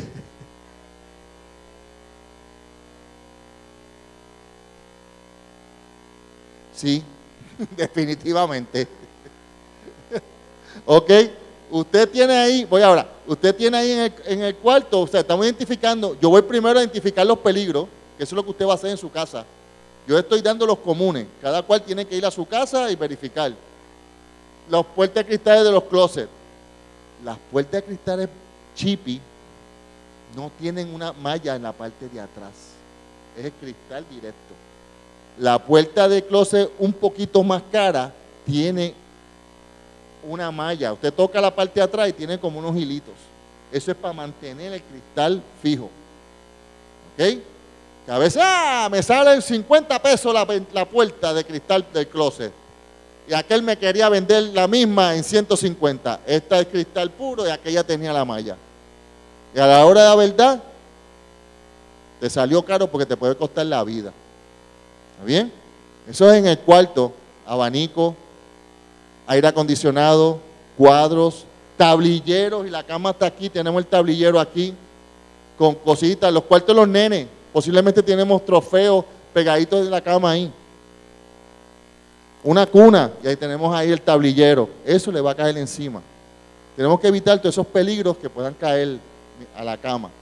¿Cómo nos vamos a proteger? Ya muchos de nosotros no cabemos debajo de la cama, o la cama es de plataforma. Así que usted va acostarse al lado de la cama en forma fetal, si puede alar la almohada o alar el matre, se lo tira encima para evitar que algo que vaya a caer. ¿Estamos claros? Eso es en el cuarto. Mitigamos, eliminación de peligro y el tipo de, pro, de, de protección. Y eso depende cómo usted, dónde usted está, si está en la cama o está en el área del cuarto. Debajo del marco de la puerta, ya eso no se utiliza. Ya eso no se utiliza. ¿Estamos claros ahí? Estamos corriendo. Esa palabra no podemos. Usted, la, usted se protege donde lo agarró. Por eso le puse el video de la gente corriendo, porque no sabemos con qué peligro usted se va a encontrar en de, de, donde usted, de donde usted está al cuarto de, o al baño. Usted se protege, conciencia sísmica. Estoy en la cocina, me protejo aquí. Estoy en el cuarto, hago esto. Si estoy en el pasillo, este es mi pasillo, que tengo paredes. A menos que usted tenga un, un, un, la fortaleza, que a lo mejor en un pasillo hay una mesa ahí. Pero regularmente lo que tenemos es un pasillo. Voy caminando. Se movió. Voy a correr, allí está el baño. No, me protejo aquí. Me, me voy al piso nuevamente y me pego a la pared. En una casa construida como Dios manda, tenemos entonces que las paredes de carga son las de interior. Son paredes en cemento armado. Y usted se pega ahí, se protegió ahí. ¿Le dije que corriera hasta allá? No, le dije que se protegiera donde estaba. ¿Estamos claros? Pasillo. Vamos al baño. En el baño. Usted está en el baño, si está en la ducha, está la ducha y está la bañera. Si no tiene bañera, usted está en su ducha, la tierra pegó a moverse, usted cerró la llave, fue a la esquina y se arrodilló y se protegió la cabeza. Y cerró bien fuerte sus ojos. ¿Saben por qué, verdad? La losa. Tenemos ahora el enchape a vueltas redondas en los baños. Y eso se puede despegar y ese particulado le cae en el ojo. Hasta ahí llegó. Y hasta arriba los tenemos. O sea que usted si está en el baño, usted cierre bien y protéjase. En el baño usted no tiene una mesa. Si está en la, en la bañera, se acuesta en forma fetal y se protege la cabeza. ¿Ah? Con los brazos, con los brazos. Sí, acostadito ahí, en la ducha, en la bañera. ¿Estamos claros ahí? Si estoy lavándome la boca en el lavamanos y se empieza a mover, como pasó ahí, que los cogió en, en el lavamanos, usted busque dónde protegerse, la pared. ¿Estamos claros? Ah, pero si lo cogió en aquel sitio del baño que vamos todos los días. Estamos ahí sentaditos, algunos leen el periódico, otros ahora ven el celular, mientras están ahí sentados. Se están riendo, hay muchos que ven el celular. ¿Qué sucede? Usted tiene dos choices. Usted o termina lo que está haciendo y después se protege, o se protege y después termina lo que estaba haciendo. No tiene otra, no hay mucho que hacer ahí, pero ya usted sabe que no tiene dónde meterse, usted se va a pegar a esa pared. Usted está sentado, eso no se piensa mucho. Usted va, me levanté y me, me protegí aquí. O, nah, yo voy a esperar que termine y después. O sea, usted decida, es su decisión. Ahora, ¿qué hace el puertorriqueño después que ocurre un evento como este? ¿Qué hace? ¿A dónde va? ¿Ah? ¿A la calle? ¿A qué? ¿Lo sentiste? ¿Lo sentiste? Oye, ¿sentiste el temblor? Sí, no, lo sentí. Si usted ve que la gente se... No, pero hablamos después del temblor y se le pega a ir, usted se le olvida un paso de lo que tenía que hacer atrás, ¿ok? Acuérdese de eso. Usted asegúrese de terminar antes de salir a la calle a hablar. ¿Está claro? Eso es forma de chiste para, ¿verdad? Para reírnos un ratito. Ahora, salimos del baño, la sala, peligros en la sala, el televisor, abanico, aire acondicionado, tenemos los tablilleros, todo eso tiene que estar fijo a la pared, fijo a la pared. Está el, el, la, la grapa que viene, se ve fea, te busque la manera de que, estética, especialmente los varones, tengo que buscar que la, que la dama, la, la esposa no se sienta mal. Ah, mira, pusiste esa grapa, qué fea se ve. Buscar la manera de fijar esos artículos. Las cosas pesadas no van arriba, van abajo en ese tablillero. Si tenemos un tablillero, una biblioteca y tenemos todos esos libros, ese anaquel va fijado a la pared. Esos libros se le pone una especie de cordón o alambre o algo bonito, cosa que esos libros no salgan de ese anaquel. O esas figuras, o esa potería, no salga, porque es abierto. ¿Estamos claros ahí? Los cuadros, los cuadros vienen unos seguros, que usted pone el cable y el, y el, y el seguro cierra, y el cable se queda ahí dentro, por más que el cuadro se mueva, no abre. Lo consiguen también en Home Depot. ¿Tiene una pregunta? Ella se fue para la casa. ¿Sí? Si no está bien amarrado, se va a caer. Deja que lleguemos a la electricidad. ¿Ok? Ajá. Tiene que estar bien fijo, usted tiene que verificar. Regularmente, ¿qué hacemos? Lo, lo... Yo lo he hecho. Estamos poniendo un abanico en el techo y si, la, y si el, el taladro no es muy bueno, hasta donde entró, ahí le metemos un taquetito y metemos el tornillo y ahí lo agarramos. ¿Cierto o falso? No lo, no lo hacemos completo. Oye, y es la gente que va y te hace y te monta el aire acondicionado y hasta donde llegó ahí te lo dejó. Por eso es que eso hay que verificar cuando lo están haciendo. Es uno y es chapucero, imagínate que viene de afuera. También se pone chapucero. O sea que hay que supervisar. ¿Ok? Y esos abanicos hay que ver que esté bien fuerte. Y más si lo tiene encima de la cama.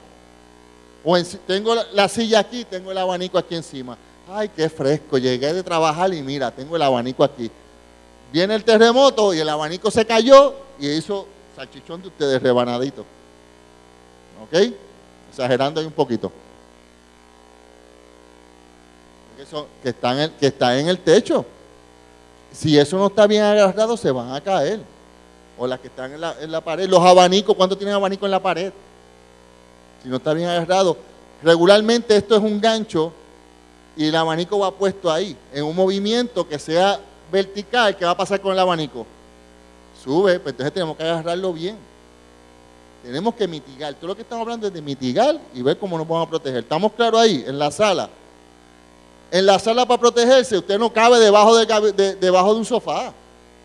Vamos a ser realistas. De acuerdo a lo que hemos hablado, ¿cómo nos debemos proteger entonces en, el sofá, en, en la sala?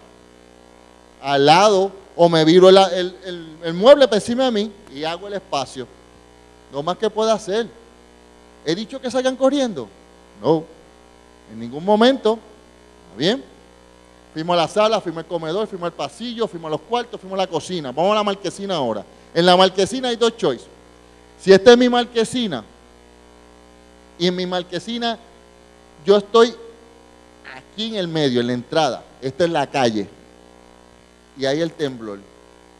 ¿Yo voy a entrar para allá a protegerme o voy a salir? Muy bien, ahora.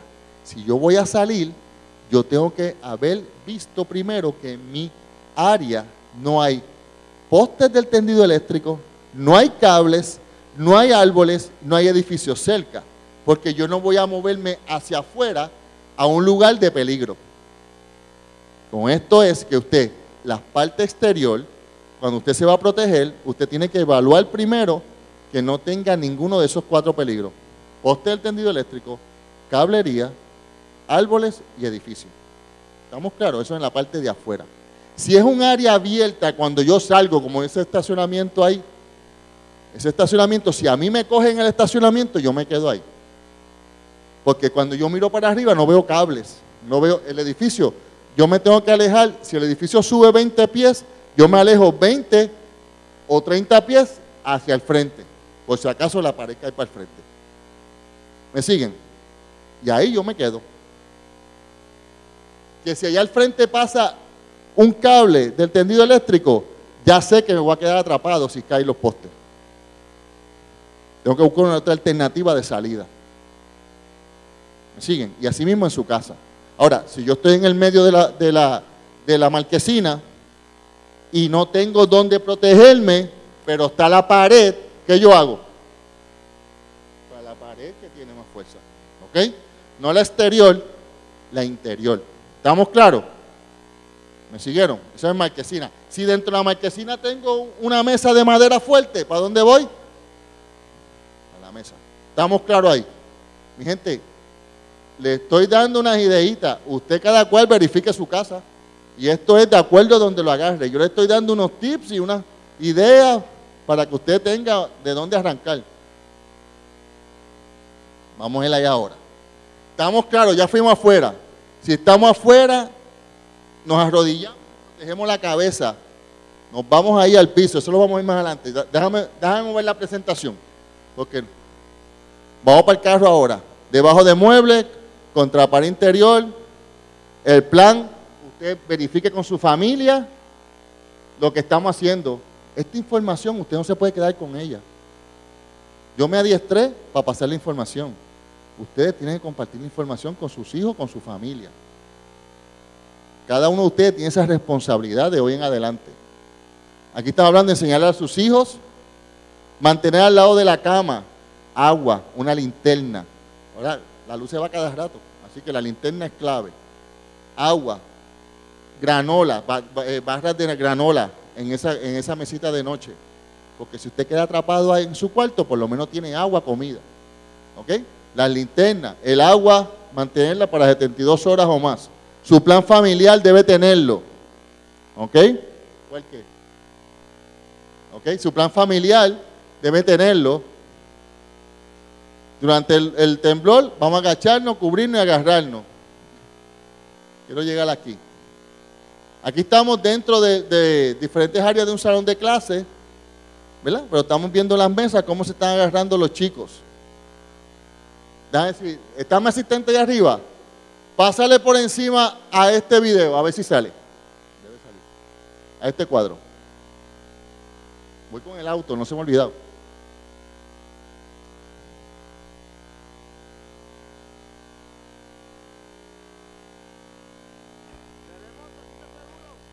Tiene sonido. Miren aquí los chicos cómo reaccionaron en el salón. ¿Ok? Es bien, bien cortito. Cierra aquí arriba. ¿Ok? Dale a este, al que salió ahora. Dale, dame un puntito al lado para cogerlo, para que no borre los números. Dame un puntito al lado, lo cogiste. Coge el ochenta y cuatro. Terremoto, sitio seguro. Miren cómo reaccionan. Miren la maestra. Va a buscar su lugar en el escritorio. Lamentablemente tenía debajo del escritorio pailas de pintura. Y no podía meterse. ¿Ok? Ok, cerramos aquí. Nadie sale corriendo. Todo el mundo se mantiene en su área. Ok, en la parte de afuera, vamos aquí a este video. Pasa la mano por aquí.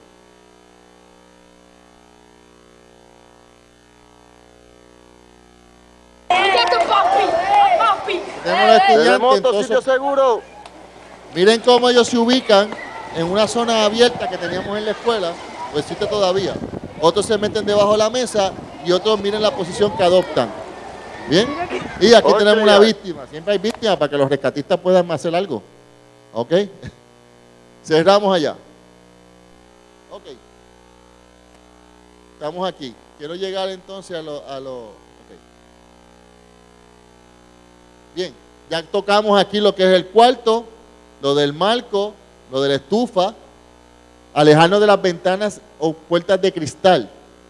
Todo lo que sea cristal hay que alejarse de ello. Imagínense en un shopping center donde tenemos las vitrinas. Usted tiene que buscar dónde se va a proteger. ¿Está bien? Tengo el auto, dígame usted mismo.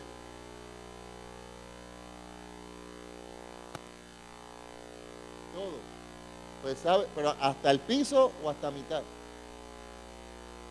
Bastante bajo. Pues sabe que tiene que alejarse de esas ventanas. Totalmente. ¿Ok? Todo lo que sea cristal tiene que alejarse porque en el movimiento pueden explotar. Ok, si estamos en edificios altos, usted debe ver, identificar lo que vive en apartamentos, debe identificar lo que son las salidas, ¿verdad? Seguimos el mismo proceso. Nadie sale corriendo de un edificio. Usted se protege donde se encuentra, como hemos tocado ahora, buscando ese lugar seguro. Luego que la tierra deje de moverse, podían venir réplicas. Así que usted tiene que estar bastante seguro que ya ha esperado bastante rato y que la tierra no se ha movido, para entonces usted desalojar, hasta que la tierra deje de moverse. Eso, eso, esas réplicas pueden ser rapidito como pueden tardar. Por eso es que digo a la gente, usted esté seguro de cuando se mete ahí debajo, usted esté cómodo, porque usted no sabe cuánto tiempo va a estar ahí debajo. ¿Está bien? Recomendación que he hecho en una escuela que fui, en, en, en, en Yabucoa. Le dije a la maestra, ¿tienes problemas con las rodillas? Consíguete un cojín y lo muévete y te, te sientas encima del cojín. Y se fue más allá. Le dije, coge velcro y pega el cojín con velcro a la pared del escritorio para que lo tenga siempre ahí. Eso no está en libro, eso es sentido común, buscando mi alternativa a mi situación, dependiendo de donde te agarres. ¿Okay? Después del terremoto, mantenga la calma, prepárese para la réplica, ayuda a las personas. Las mascotas, igual que las mascotas sufrieron para el huracán, también van a sufrir con caso de un terremoto. Usted tiene que estar pendiente a su mascota, cómo se comporta. Posiblemente con mascotas que son un poquito este, dóciles se pueden convertir en mascotas un poquito agresivas.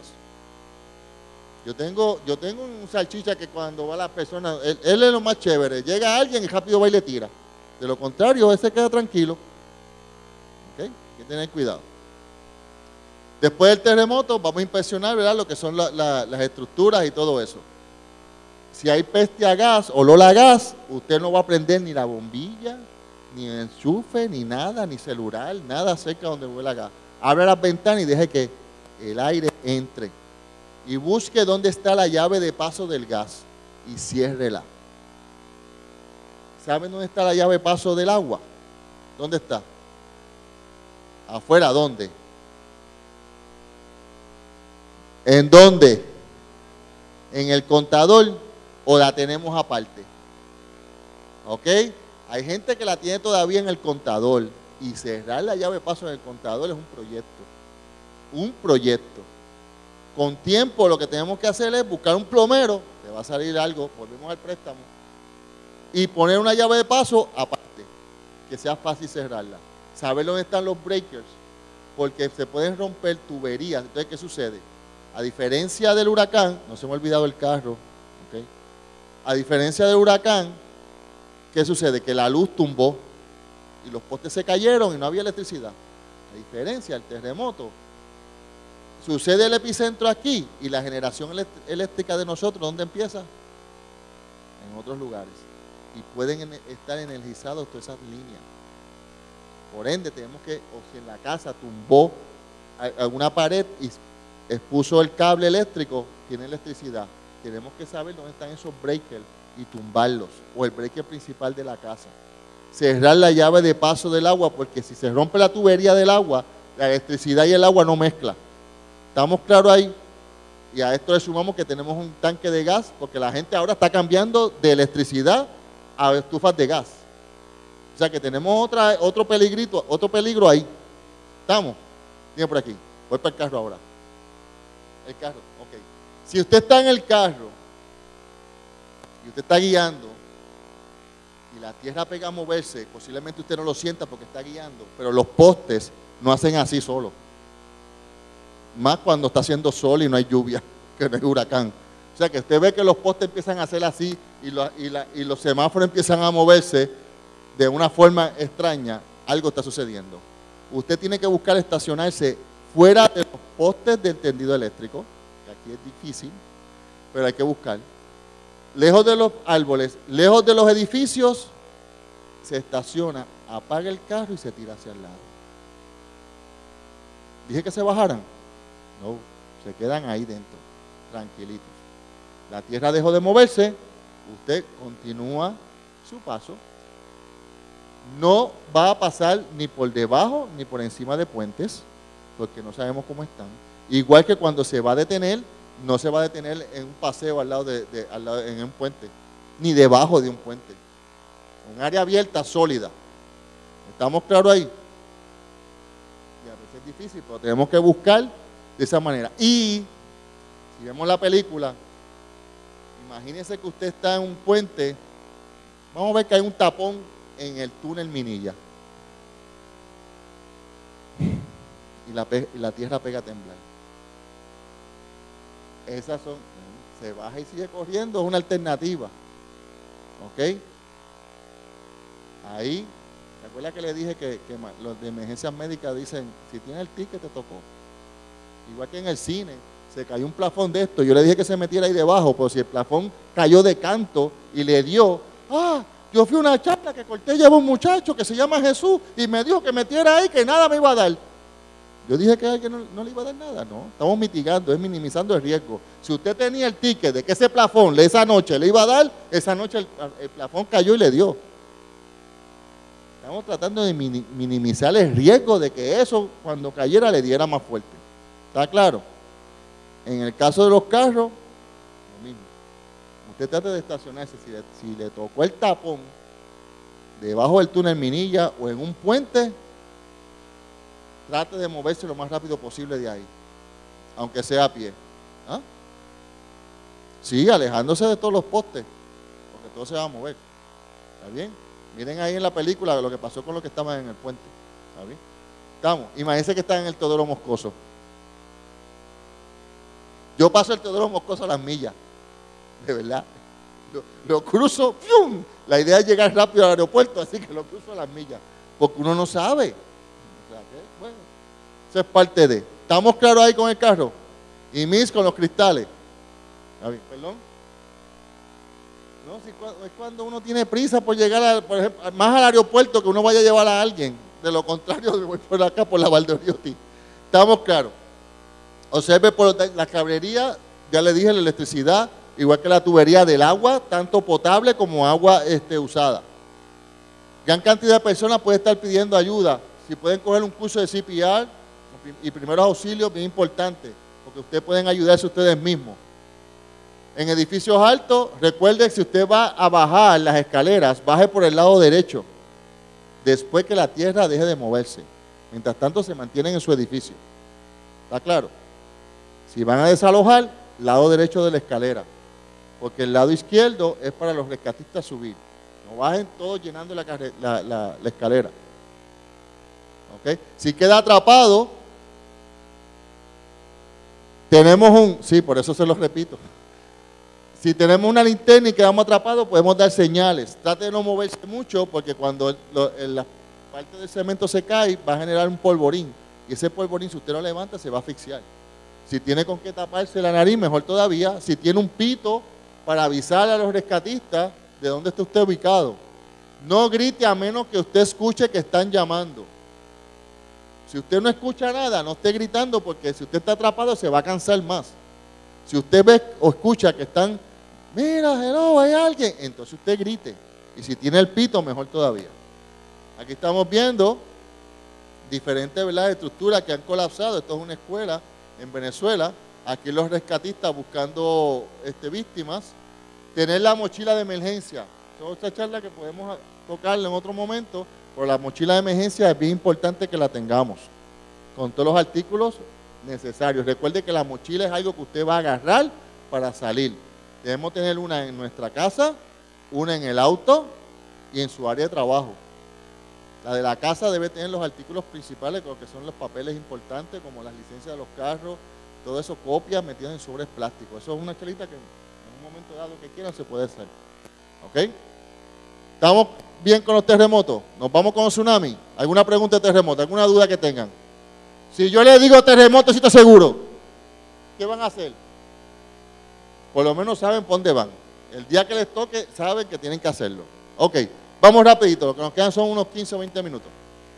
Recuerde agacharse, cubrirse y agarrarse. Vamos a lo de tsunami. Video, pásale por encima, por aquí, donde está esta ola.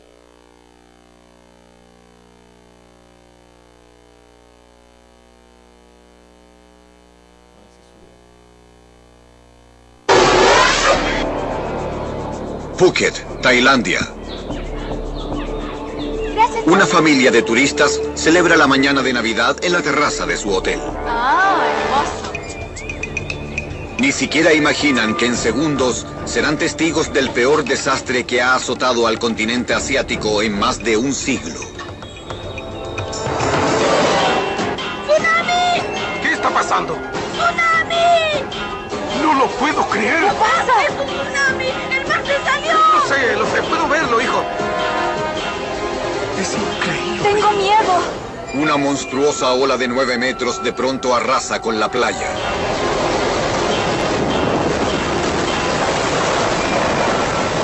¡Entren! ¡Entren! ¡Entren!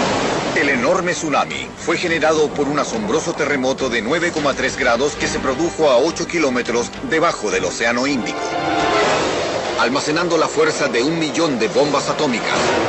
El mega impulso envía murallas de agua hacia las costas bajas del este de Asia. Todos los cielos. Esto es un desastre. Desde India hasta Indonesia. Desde Sumatra hasta Somalia.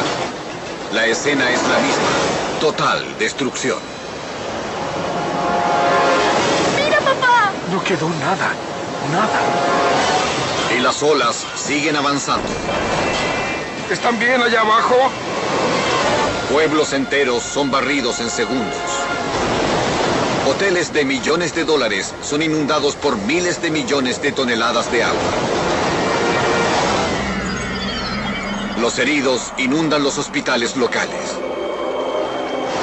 es un desastre de proporciones bíblicas. Cuando las aguas retroceden en las semanas siguientes, los habitantes golpeados por el tsunami lucharán por levantar los escombros. Dos millones de personas en once países quedan sin hogar. El daño causado equivale a miles de millones de dólares. Y un mundo conmocionado jamás podrá olvidar el día en que el océano se tragó las playas. Sin piedad. ¡Entren! ¡Entren! ¡Entren! Ok. Peligro olvidado. Tsunami. ¿Se dejaron allí? Ok. ¿Qué ocasionan los tsunamis? Hay cuatro formas. Una de ellas, un terremoto. Este terremoto puede, puede tener su origen o su epicentro en el mar. Y puede generar entonces un tsunami. Ahora, podemos tener un terremoto que sea su epicentro en tierra y sea tan fuerte que genere un deslizamiento submarino y podamos tener entonces un tsunami. Por ende, cuando usted sienta un terremoto y usted está en la costa, un terremoto fuerte, que usted no puede mantenerse de pie, sálgase rápidamente de la costa. No espera que le vengan a avisar, mira, viene un tsunami. O como dice ella, que la tierra, el, el mar se retiró, que es uno de los, de los, de los sucesos que, que se dan.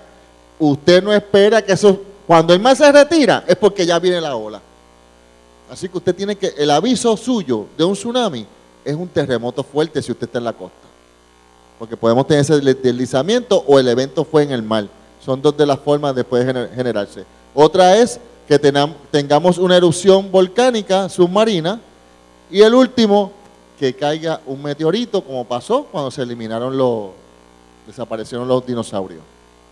Son las cuatro formas por las cuales se puede generar un tsunami. Estamos viendo, ¿verdad?, que estos son unas olas que vaya, viajan en mar abierto a quinientas millas por hora. A medida que esa ola se va acercando a la costa, se va ¿qué? levantando. Aquí estamos de nuevo en lo que es la placa tectónica del Caribe. Aquí estamos viendo, perdón. Estamos viendo aquí unas lineecitas rojas. Aquí estamos presentando dónde se originaron los dos tsunamis de mil novecientos dieciocho y el anterior. Aquí estamos viendo un video. Pásame por aquí, encima de la foto, para que vean si el origen es, el epicentro es en el mar, tiene que haber un desplazamiento vertical de la, de la placa tectónica para que se genere el tsunami. Aquí estamos viendo una placa en subducción.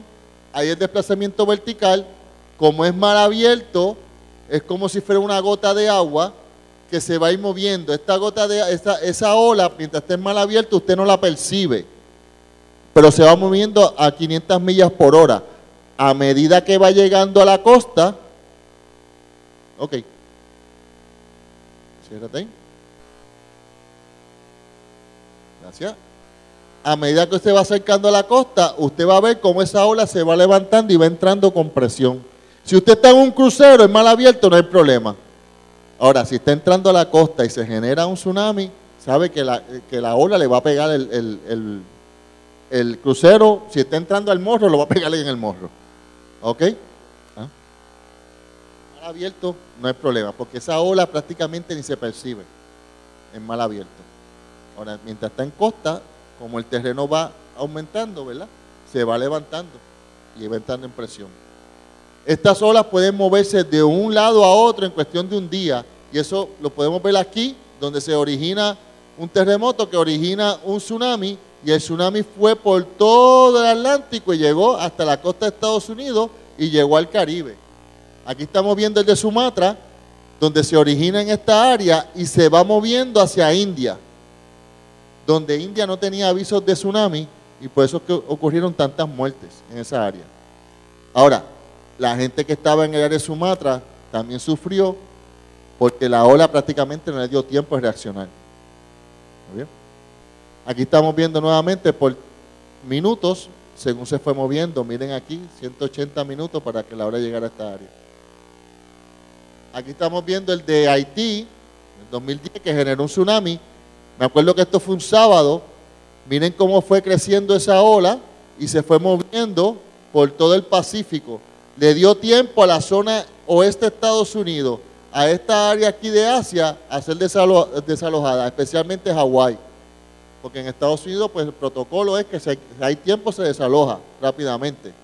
Ahora, aquí en Chile, como fue tan pegadito a la costa, saben que no dio tiempo a la gente a reaccionar. Aquí pues hemos visto, se han visto olas de cincuenta pies, de cien pies de altura. ¿Okay? Las señales de que un, terre, de un maremoto puede ocurrir, el retiro del mar. No siempre ocurre, pero si usted está en la costa y ve que el mar se retira, sabe que ya tenemos posiblemente un tsunami. Otro es que el mar no se retire y tengamos un aumento gradual. El, el, lo que es la marea alta es bien diferente. La marea alta es de, eh, no es de momento, sino que va gradualmente aumentando. Ahora, lo que es en, en lo, lo que es gradualmente en aumento, va rápidamente, sub, subió. Ya usted sabe que esto no es normal. Y usted tiene que buscar salir rápidamente de esa área. Aquí estamos viendo los avisos, vigilancia, advertencia. Ahora mismo estamos en el verde. Pero una advertencia y vigilancia, usted tiene que estar preparándose para ser desalojado. Pero si hay un aviso, ya usted tiene que estar saliendo rápidamente del área. Saben que hace, uno, hace unas semanas atrás, a principios de año, hubo, hubo una advertencia. La alcaldesa de San Juan lo que hizo fue que tomó esa advertencia como si fuera un aviso y desalojó el área de La Perla, por precaución. Entonces ya, ya eso es un criterio que ella debe tener en su plan de emergencia. Por, sabe que es un área peligrosa, pues lo sacó rápidamente. ¿Okay? Aquí estamos viendo que la advertencia se va a originar siempre y cuando ten, tengamos un... un terremoto de seis punto cinco a siete punto cero. Ahí se va a, a darle una advertencia. Si el evento es de cuatro, es de cinco, no va a haber nada. Así que no pregunte, mira, ¿va a haber tsunami? No va a haber aviso porque no, en el protocolo no está. Solamente de seis punto cinco a siete punto cero para que sea una advertencia. Ahora, para que haya el aviso, tiene que ser de siete punto uno o mayor en magnitud. ¿Estamos claros ahí? Un siete punto uno sabe que van a tirar un aviso de tsunami, aunque no ocurra. Si no ocurre, pues lo van a cancelar después, como vendríamos aquí ahora. No ocurrió el evento, fue menor de seis punto cinco, pues se cancela. Después de una hora de haber emitido el aviso, no se ve en ola, se cancela. ¿Estamos claros ahí? Entonces se da el all clear. ¿Estamos? ¿Ok? Aquí tenemos lo que son las alarmas, que actualmente habían cuarenta y cuatro, lo que quedan son once nada más. Se supone que esas alarmas todos los tercer miércoles de mes se probaran. ¿Ustedes han escuchado alguna? ¿Ok? Se supone que, que el tercer miércoles de cada mes se probaran. Ahora no, no están, solamente quedan once. Pásame por aquí rapidito aquí, para que escuchen el sonido de la de Mayagüez. Esa que tenemos ahí, en esta, en esta. Esa que tenemos aquí es la de Mayagüez. Escuchen el sonido. El simulacro ha comenzado. Greetings. The drill has begun. Repeat. The drill has begun.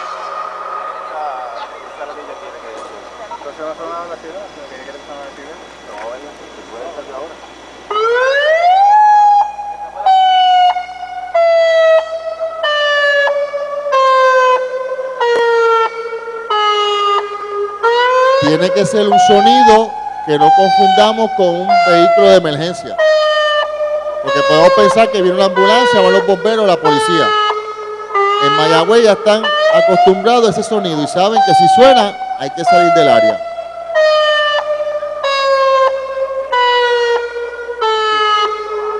Termínalo aquí. Ok. Sí, le gusta. Tenemos aquí lo que son las boyas D A R T, son unas boyas que están en mar abierto con unos sensores en el fondo del mar que cuando hay algún movimiento rápidamente tiran mensajes a los satélites para que activen sus alarmas. Aquí estamos viendo dónde están ubicadas, tenemos dos al norte, tenemos aquí una al este de Estados Unidos y una al sur. Ahora entran las boyas de Syracuse, que son unas boyas que están más cerca de la costa y las están utilizando cuando tenemos marejadas altas. Aquí tenemos lo que son los mareógrafos. Estos equipos se fueron con el huracán. Ya no, casi no quedan. Por ejemplo, había uno en Aguadilla, donde estaban los pilotes. Ese se fue. O sea que estamos un poquito desprovistos de lo que son los equipos que nos pueden ayudar, las alarmas y, y estos equipos de marógrafos que van a medir cuando el mar se retira. Ahora, le dije a ustedes cuál es la señal para en caso de un tsunami, ¿cuál era? ¿El qué? El temblor fuerte, el terremoto fuerte. Un temblor fuerte, ese va a ser nuestro aviso si estamos en la costa, alejarnos, porque posiblemente venga un, un tsunami.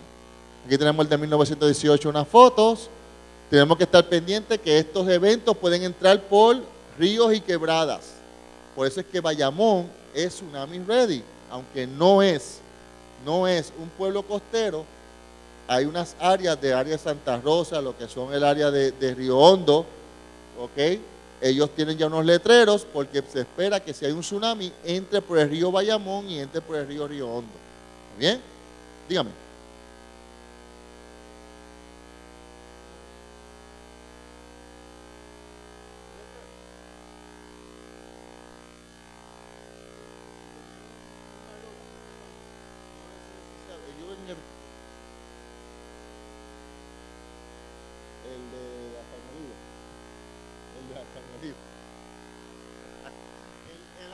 El amolado. Bueno, no les sé decir si, si había. Yo sé que muchos se fueron con el huracán. ¿Ok? Que ahora dependemos de que si hay un terremoto fuerte, ese va a ser el aviso. ¿Está bien? Terremoto fuerte. No esperen alarma, no esperen que, que por radio. Hay un, la semana que viene hay un, hay un simulacro por radio y por celulares. O sea, FEMA tiene al gobierno al palo. ¿Ok? Y a las agencias privadas. Los de los celulares y todo esto, están, los tienen al palo, porque como fallaron, le están pidiendo cuenta. Así que lo otro es que puede haber un recogimiento del mar, como les dije. Si usted está en una embarcación, manténgase el mar abierto, no se acerque a la costa. ¿Okay? Pueden venir do, este, diez o doce olas, una detrás de la otra.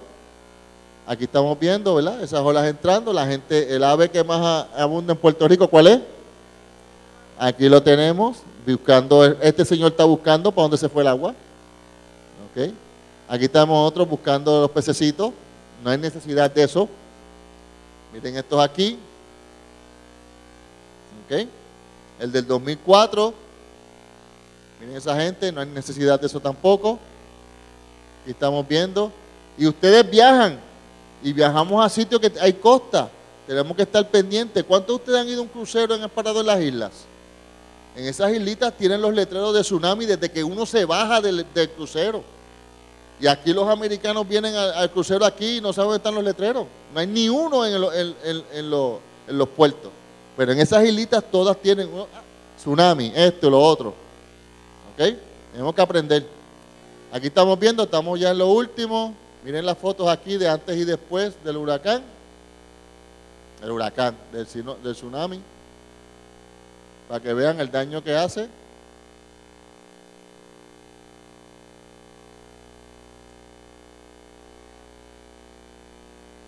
Aquí estamos en Japón. Arriba es antes, abajo después. Miren aquí el aeropuerto de Japón.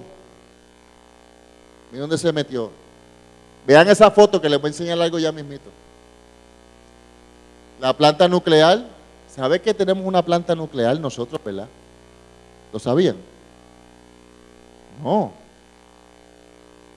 ¿Dónde está? En Rincón. No se está usando. Se usó una vez. Por eso está ahí. Lo iban a hacer los museos y cerraron y dijeron que no. ¿Ok? Si hay un terremoto, son cositas que tenemos que estar pendientes. Vamos aquí. ¿Que un tsunami puede cruzar la isla de un lado a otro? El día que eso suceda, mi gente, fue un placer conocerlos a todos ustedes, porque eso es el fin del mundo. Vemos aquí una, li- una línea roja. Esa línea roja hasta donde las computadoras promedian que podría llegar una inundación por tsunami. ¿Okay? Estos letreros, muchos se han ido con el huracán, pero nos decían las rutas de desalojo, los lugares de refugio. ¿Okay? Hay que volver a hacerlo. Los mapas, los mapas de tsunami. En sus celulares ustedes pueden buscar red sísmica. Buscan red sísmica y ahí pueden tener lo que son los mapas de tsunami. Todo lo que está en amarillo son áreas que posiblemente puedan ser inundadas por tsunami. Los puntos, las flechas, le indican hacia dónde usted va a correr. Los puntos rojos son los shelters, son los lugares seguros, los puntos de asamblea. ¿Okay? Si ven aquí a San Juan, San Juan prácticamente queda ¿qué? Incomunicado. ¿Bien? Miren aquí el área de los puertos, donde recibimos la comida. ¿Bien? Miren aquí a Carolina. Esto que está aquí en amarillo posiblemente se inunde, ¿verdad? ¿Saben lo que es esto? El aeropuerto. O sea que si tenemos el puerto en posible área de tsunami y tenemos el aeropuerto en posible área de tsunami, ¿para cuánto tiempo hay que devolver comida? Alguien me preguntó, ¿verdad? ¿Quién fue que me preguntó que para cuánto tiempo? Y yo les recalqué, les recalqué diez mini. Y el que usted escuche por ahí, que le diga diez días es para que prepararse, mínimo. No se me enfoque en ese diez. ¿Está bien? ¿Estamos claros? Miren aquí, la zona portuaria. ¿Ok? Mi gente, ¿alguna pregunta? Bueno, aquí terminamos. Todos tienen la literatura. ¿Sí? Preguntas. Sesión de preguntas ahora. C P R tiene que hablar con, de, de nosotros en manejo de emergencia, eh, nosotros en estatal no lo damos, pero posiblemente en el municipio o con, con personas de la Asociación de, del Corazón lo dan. Tiene un costo. Municipio, pues tienen que comunicarse con ellos nuevamente. ¿Okay? ¿Alguna otra pregunta que tengan?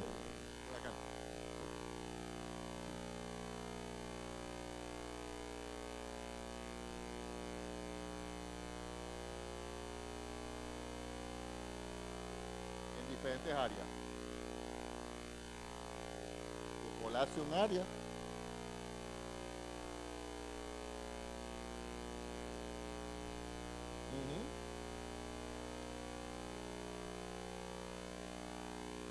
Uh-huh. Exacto. Eso, eso es así. Yo, por ejemplo, tengo agua en el laundry y tengo agua en el cuarto, por si acaso. Comida en un cuarto y comida en la cocina. ¿Ok? Por acá. Gracias por la...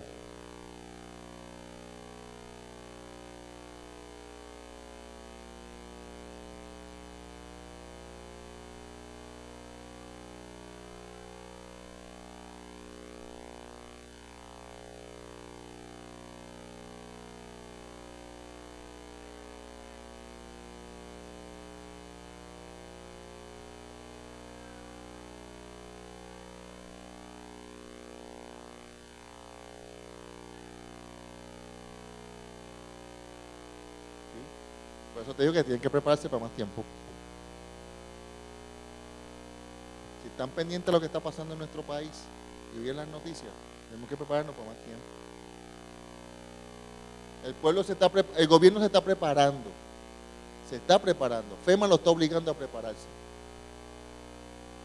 Algo que sucedió, que sucedió en esto y FEMA hoy, hoy mismo lo estaba leyendo en el periódico. FEMA no es un first responder. FEMA funcionó aquí como un first responder. Los gobiernos se sentaron a esperar que FEMA entrara. Y FEMA no es la misión. FEMA está diciendo, lo tengo ahí, FEMA dice, no descansen en que nosotros vamos a llegar. Todo el mundo, o sea, individualmente nos sentamos a que el gobierno llegara. Y gobierno municipal se sentó, y gobierno estatal se sentó. Todo el mundo a que FEMA llegara. FEMA tenía diferentes situaciones. FEMA no, no, no nos estaba atendiendo a nosotros nada más. FEMA empezó con Texas, con Herbie. Después se metió en Florida. Después se meten los fuegos en California. Y nosotros aquí. Y nosotros le hemos alado más dinero federal que los demás estados. ¿Okay? Nosotros somos una isla. Los recursos tarda, van a tardar más en llegar. Si perdemos dónde recibir la comida, van a tardar. Van a hacer los dropouts, van a venir en helicóptero y te lo van a tirar. Y si tú no te preparaste, Los, los que puedan van a llegar a donde, donde llegó las cosas y las van a coger ellos. Pues es que se dice mínimo diez días. Y el mismo director dijo, no esperen por el gobierno. Lo dijo el director de manejo de emergencia. Lo dijo. ¿Ok? No podemos seguir esperando por el gobierno. El gobierno se, se está, está levantándose. Están tratando de organizarse. Sí, es cierto. Pero nosotros como individuos tenemos que hacer nuestra parte, y yo me voy a la independencia totalmente de, de, de lo que es el gobierno. Mientras yo pueda subsistir sin bregar con ellos, mejor, voy a tener más tranquilidad. Y me voy a lo solar, y me voy a tener a, a, a lo que es reciclaje de agua de lluvia. Tenemos que empezar a tocar esos puntos. ¿Qué estaba diciendo Ada? Yo estuve en una conferencia el miércoles eh, del calentamiento global. Los huracanes se están convirtiendo más rápido en categoría cuatro y cinco. Antes tardaban en formarse. Ahora, en cuestión de veinticuatro horas, lo tenemos ya en categoría cinco, que nos pasó con María y nos pasó con Irma. O sea, son situaciones que te- tenemos que estar pendientes a lo que está pasando en el mundo. El mundo nos está dando un aviso. ¿Ok?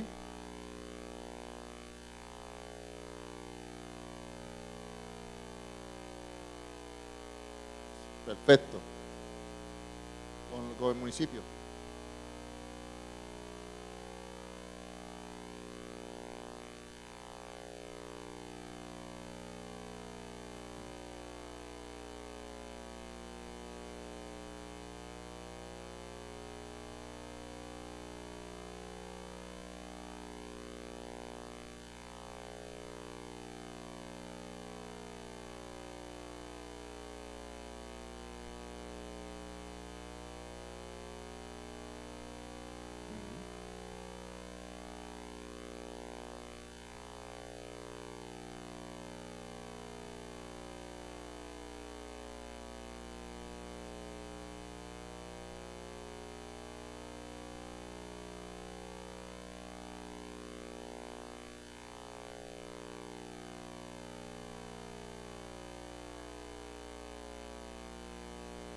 Incident Commander.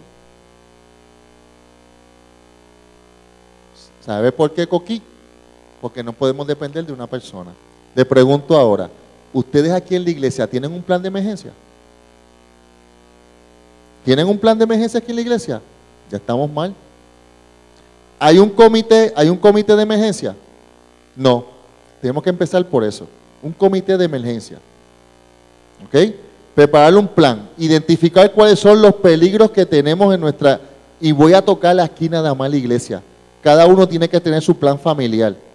Aquí en la iglesia tienen que verificar dónde, qué peligros podríamos tener. El techo, esos acústicos, ¿se pueden caer? Sí. ¿Tenemos cocina aquí? ¿Hay una cocina? Cafetería, ¿tiene tanques de gas? Sí. Ya tenemos otro peligro. ¿Me siguen? ¿Dónde están los breakers? ¿Quién de ustedes sabe dónde están los breakers? ¿Quién? Hay una persona nada más que sabe. Ese es otro problema. Todos, porque si esa persona queda, Dios la proteja, no sé quién es, queda atrapada. O sea que estamos a la merced de que nadie sabe dónde están los breakers. Por, pero entonces, si tenemos un plan de emergencia, miren, Cortés, Cortés, sabe lo que nosotros hicimos en nuestra escuela. No fue fácil, no fue fácil.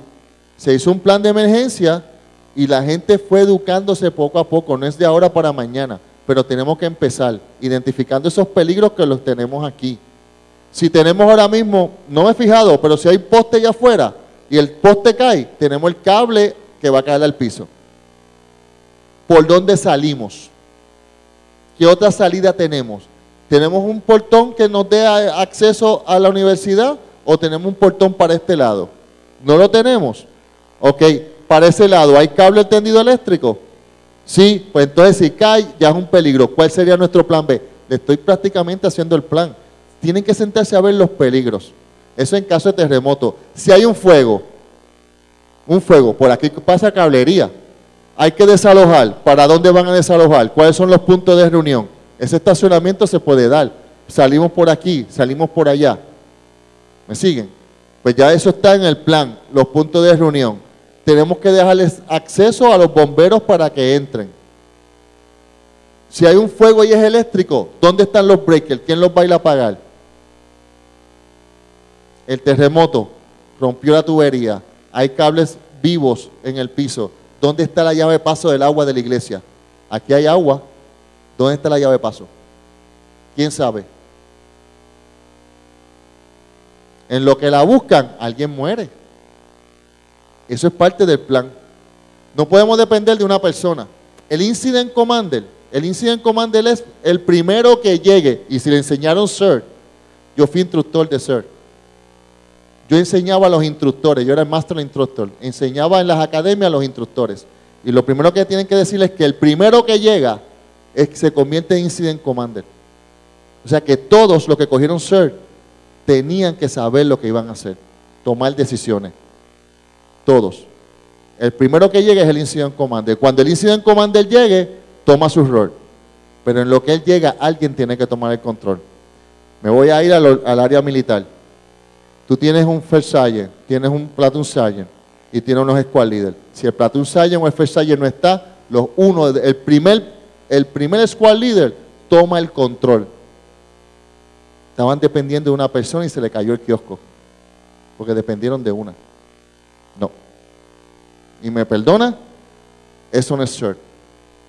S I R T es todo el mundo cogió el adiestramiento, todo el mundo sabe que hay un líder y si no llegó el líder, alguien que tiene que tomar la iniciativa. Cualquiera. Y si esa persona en el grupo decidieron que iba a ser el incident commander en ese momento de la emergencia, los demás tienen que acatar las instrucciones de esa persona. Independientemente de quién sea. ¿Me siguen? Mi gente, tenemos que empezar con planes de emergencia en su hogar, con planes de emergencia aquí en la iglesia. Porque la emergencia nos puede agarrar en cualquier momento. Dígame, Miss.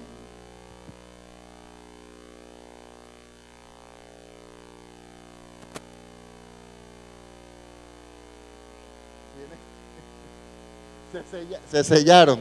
Tiene que tráigalo un día aquí, que a lo mejor los muchachos se lo abren. Porque está con comida y sin comida. Por allá atrás.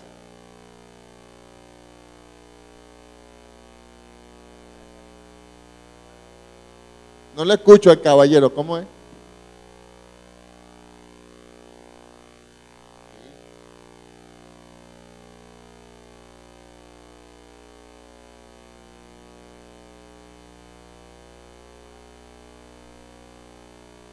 Cuando ustedes estén aquí reunidos, no deben haber puertas cerradas. Ahora mismo esa puerta debe estar abierta, aquella debe estar abierta y esa debe estar abierta. Ninguna puede estar. Ah. No. No, no, no, no. Abierta me refiero a que no estén cerradas con seguro. Sí, no, con seguro. No, pues, o sea, si yo voy a, des- a desalojar ahora mismo, esa puerta tiene que estar abierta. ¿Ok? Eso, eso, a eso es que me refiero. Pero si cogieron S I R T, los exhorto a que lo cojan nuevamente. Cualquiera puede ser el incident commander. Cualquiera. No, o sea, ustedes pueden decidir como grupo, usted va a ser el incident commander, pero si usted no llega, ¿quién? Todos que cogieron S I R T tienen la capacidad de ser el incident commander. Por acá.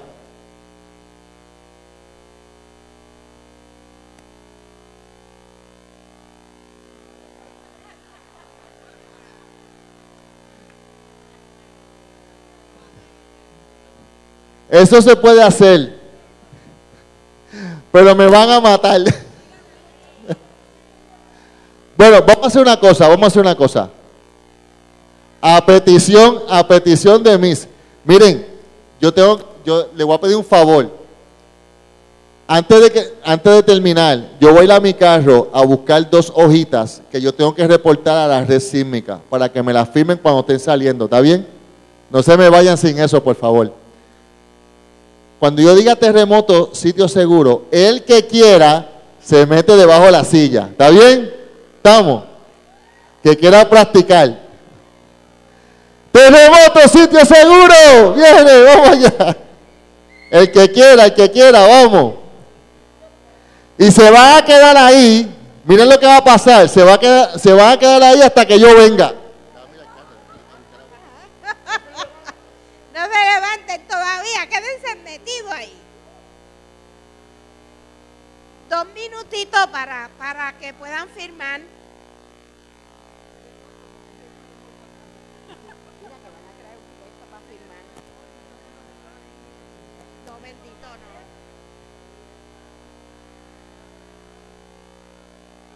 Se le quedó. Ahí. Por favor, vamos a quedarnos un momentito, ¿verdad? Para que le firmen ese documento a este hermano que tiene que llevar una estadística de cuántas personas escucharon esta charla. Así que le voy a pedir, lo que él llega, quiero agradecer al hermano Collazo que estuvo aquí bien temprano abriendo el templo. Vamos a darle un aplauso a Collazo que nos, nos resuelve un montón. A la hermana Carmen Lidia por conseguirnos un recurso como el hermano Jesús, que yo nunca he visto una conferencia tan completa como esta. A Roberto Vélez, que pasó las imágenes, ¿verdad?, para que pudiéramos tener acceso a ella. A Dafne, que trajo muchas visitas y me posteó esto por Facebook. Y a Carmen Melfi, que nos preparó esta canasta tan linda para el hermano Jesús, al que le agradecemos en el alma que haya venido. Jesús tiene un compromiso conmigo, si esta gente se compromete a hacerlo de la mochila. ¿Cuántos quieren coger ese, ese curso de la mochila? Hora y media, ¿ok? Así que si usted se compromete, yo lo llamo nuevamente, ponemos otra fecha. Y usted viene y trae más gente, porque aquí esto era para estar lleno, ¿ok? Si usted tiene vecinos, usted tiene amigos, familiares, tráigalo, ¿ok? Yo quiero, yo quiero decirle, miren, le doy las gracias por la invitación a Cortés y a mí. Eh, yo sé que, que un viernes tardecito, yo realmente yo no jangueo. Este, este, para mí este es mi jangueo, mi esposa me entiende, ¿ok? Eh, yo cuando saco el tiempo, lo saco para darle información, ¿ok? Porque no me gusta venir a dar una charla tu, tu, tu, tu, tu, y dejar a la gente oh, yo, hacer, dar la charla por darla. Yo no soy así.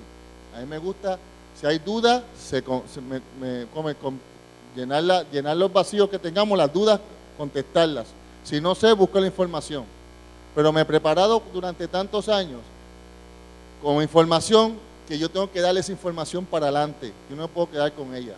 Si yo durante la emergencia la pude pasar bastante bien, mi misión es que la gente pueda hacer lo mismo, pero lo tienen que poner ustedes de su parte también. Cuando les digo de, de, de la cuestión del gobierno, yo no soy de ningún partido, yo no tengo problema con lo que ellos estén haciendo allá, pero soy realista. Veo las noticias, me mantengo al tanto de lo que está pasando en nuestro país y cada vez que veo las cosas más me preocupa, más tengo que llevar el mensaje. De la agencia estatal me llaman, me mandan cartas. Yo estoy trabajando, este, ¿cómo le digo? Tengo, tengo mi part-timecito después de retirado y saco mi tiempo y mis días libres, como el día de hoy. Yo estaba en Morovis dando una charla. Y de Morovis bajé a la zona a buscar la literatura para ustedes para venir aquí hoy. El martes que viene estoy en otro lugar por la noche, mi día libre. Pero lo disfruto y es mi compromiso. Hace, hace veinte años, gracias, hace veinte años... entrenaba para matar gente, porque los que son militares saben que lo que hacemos es entrenar para matar a otro. Ahora entreno para salvar vidas, ¿ok? Esa es mi misión, ¿ok? Y, y cuando vengo a los sitios, pues, me envuelvo y toda la información que pueda dar y compartir con ustedes la quiero dar toda. Vamos. Así que le doy las gracias por quedarse, ¿verdad?, hasta el final. Están las hojitas allí, si pueden firmarlas para reportarse a la, a la red sísmica. Estamos. Y como les digo, pues nada, me avisan eh, para coordinar con, para darle la charlita de la, de la mochila, porque no existe la mochila, existe el kit de emergencia, que es otra cosa aparte. ¿Ok? Estamos. Estamos ahí bien, gente. Muchas gracias a todos.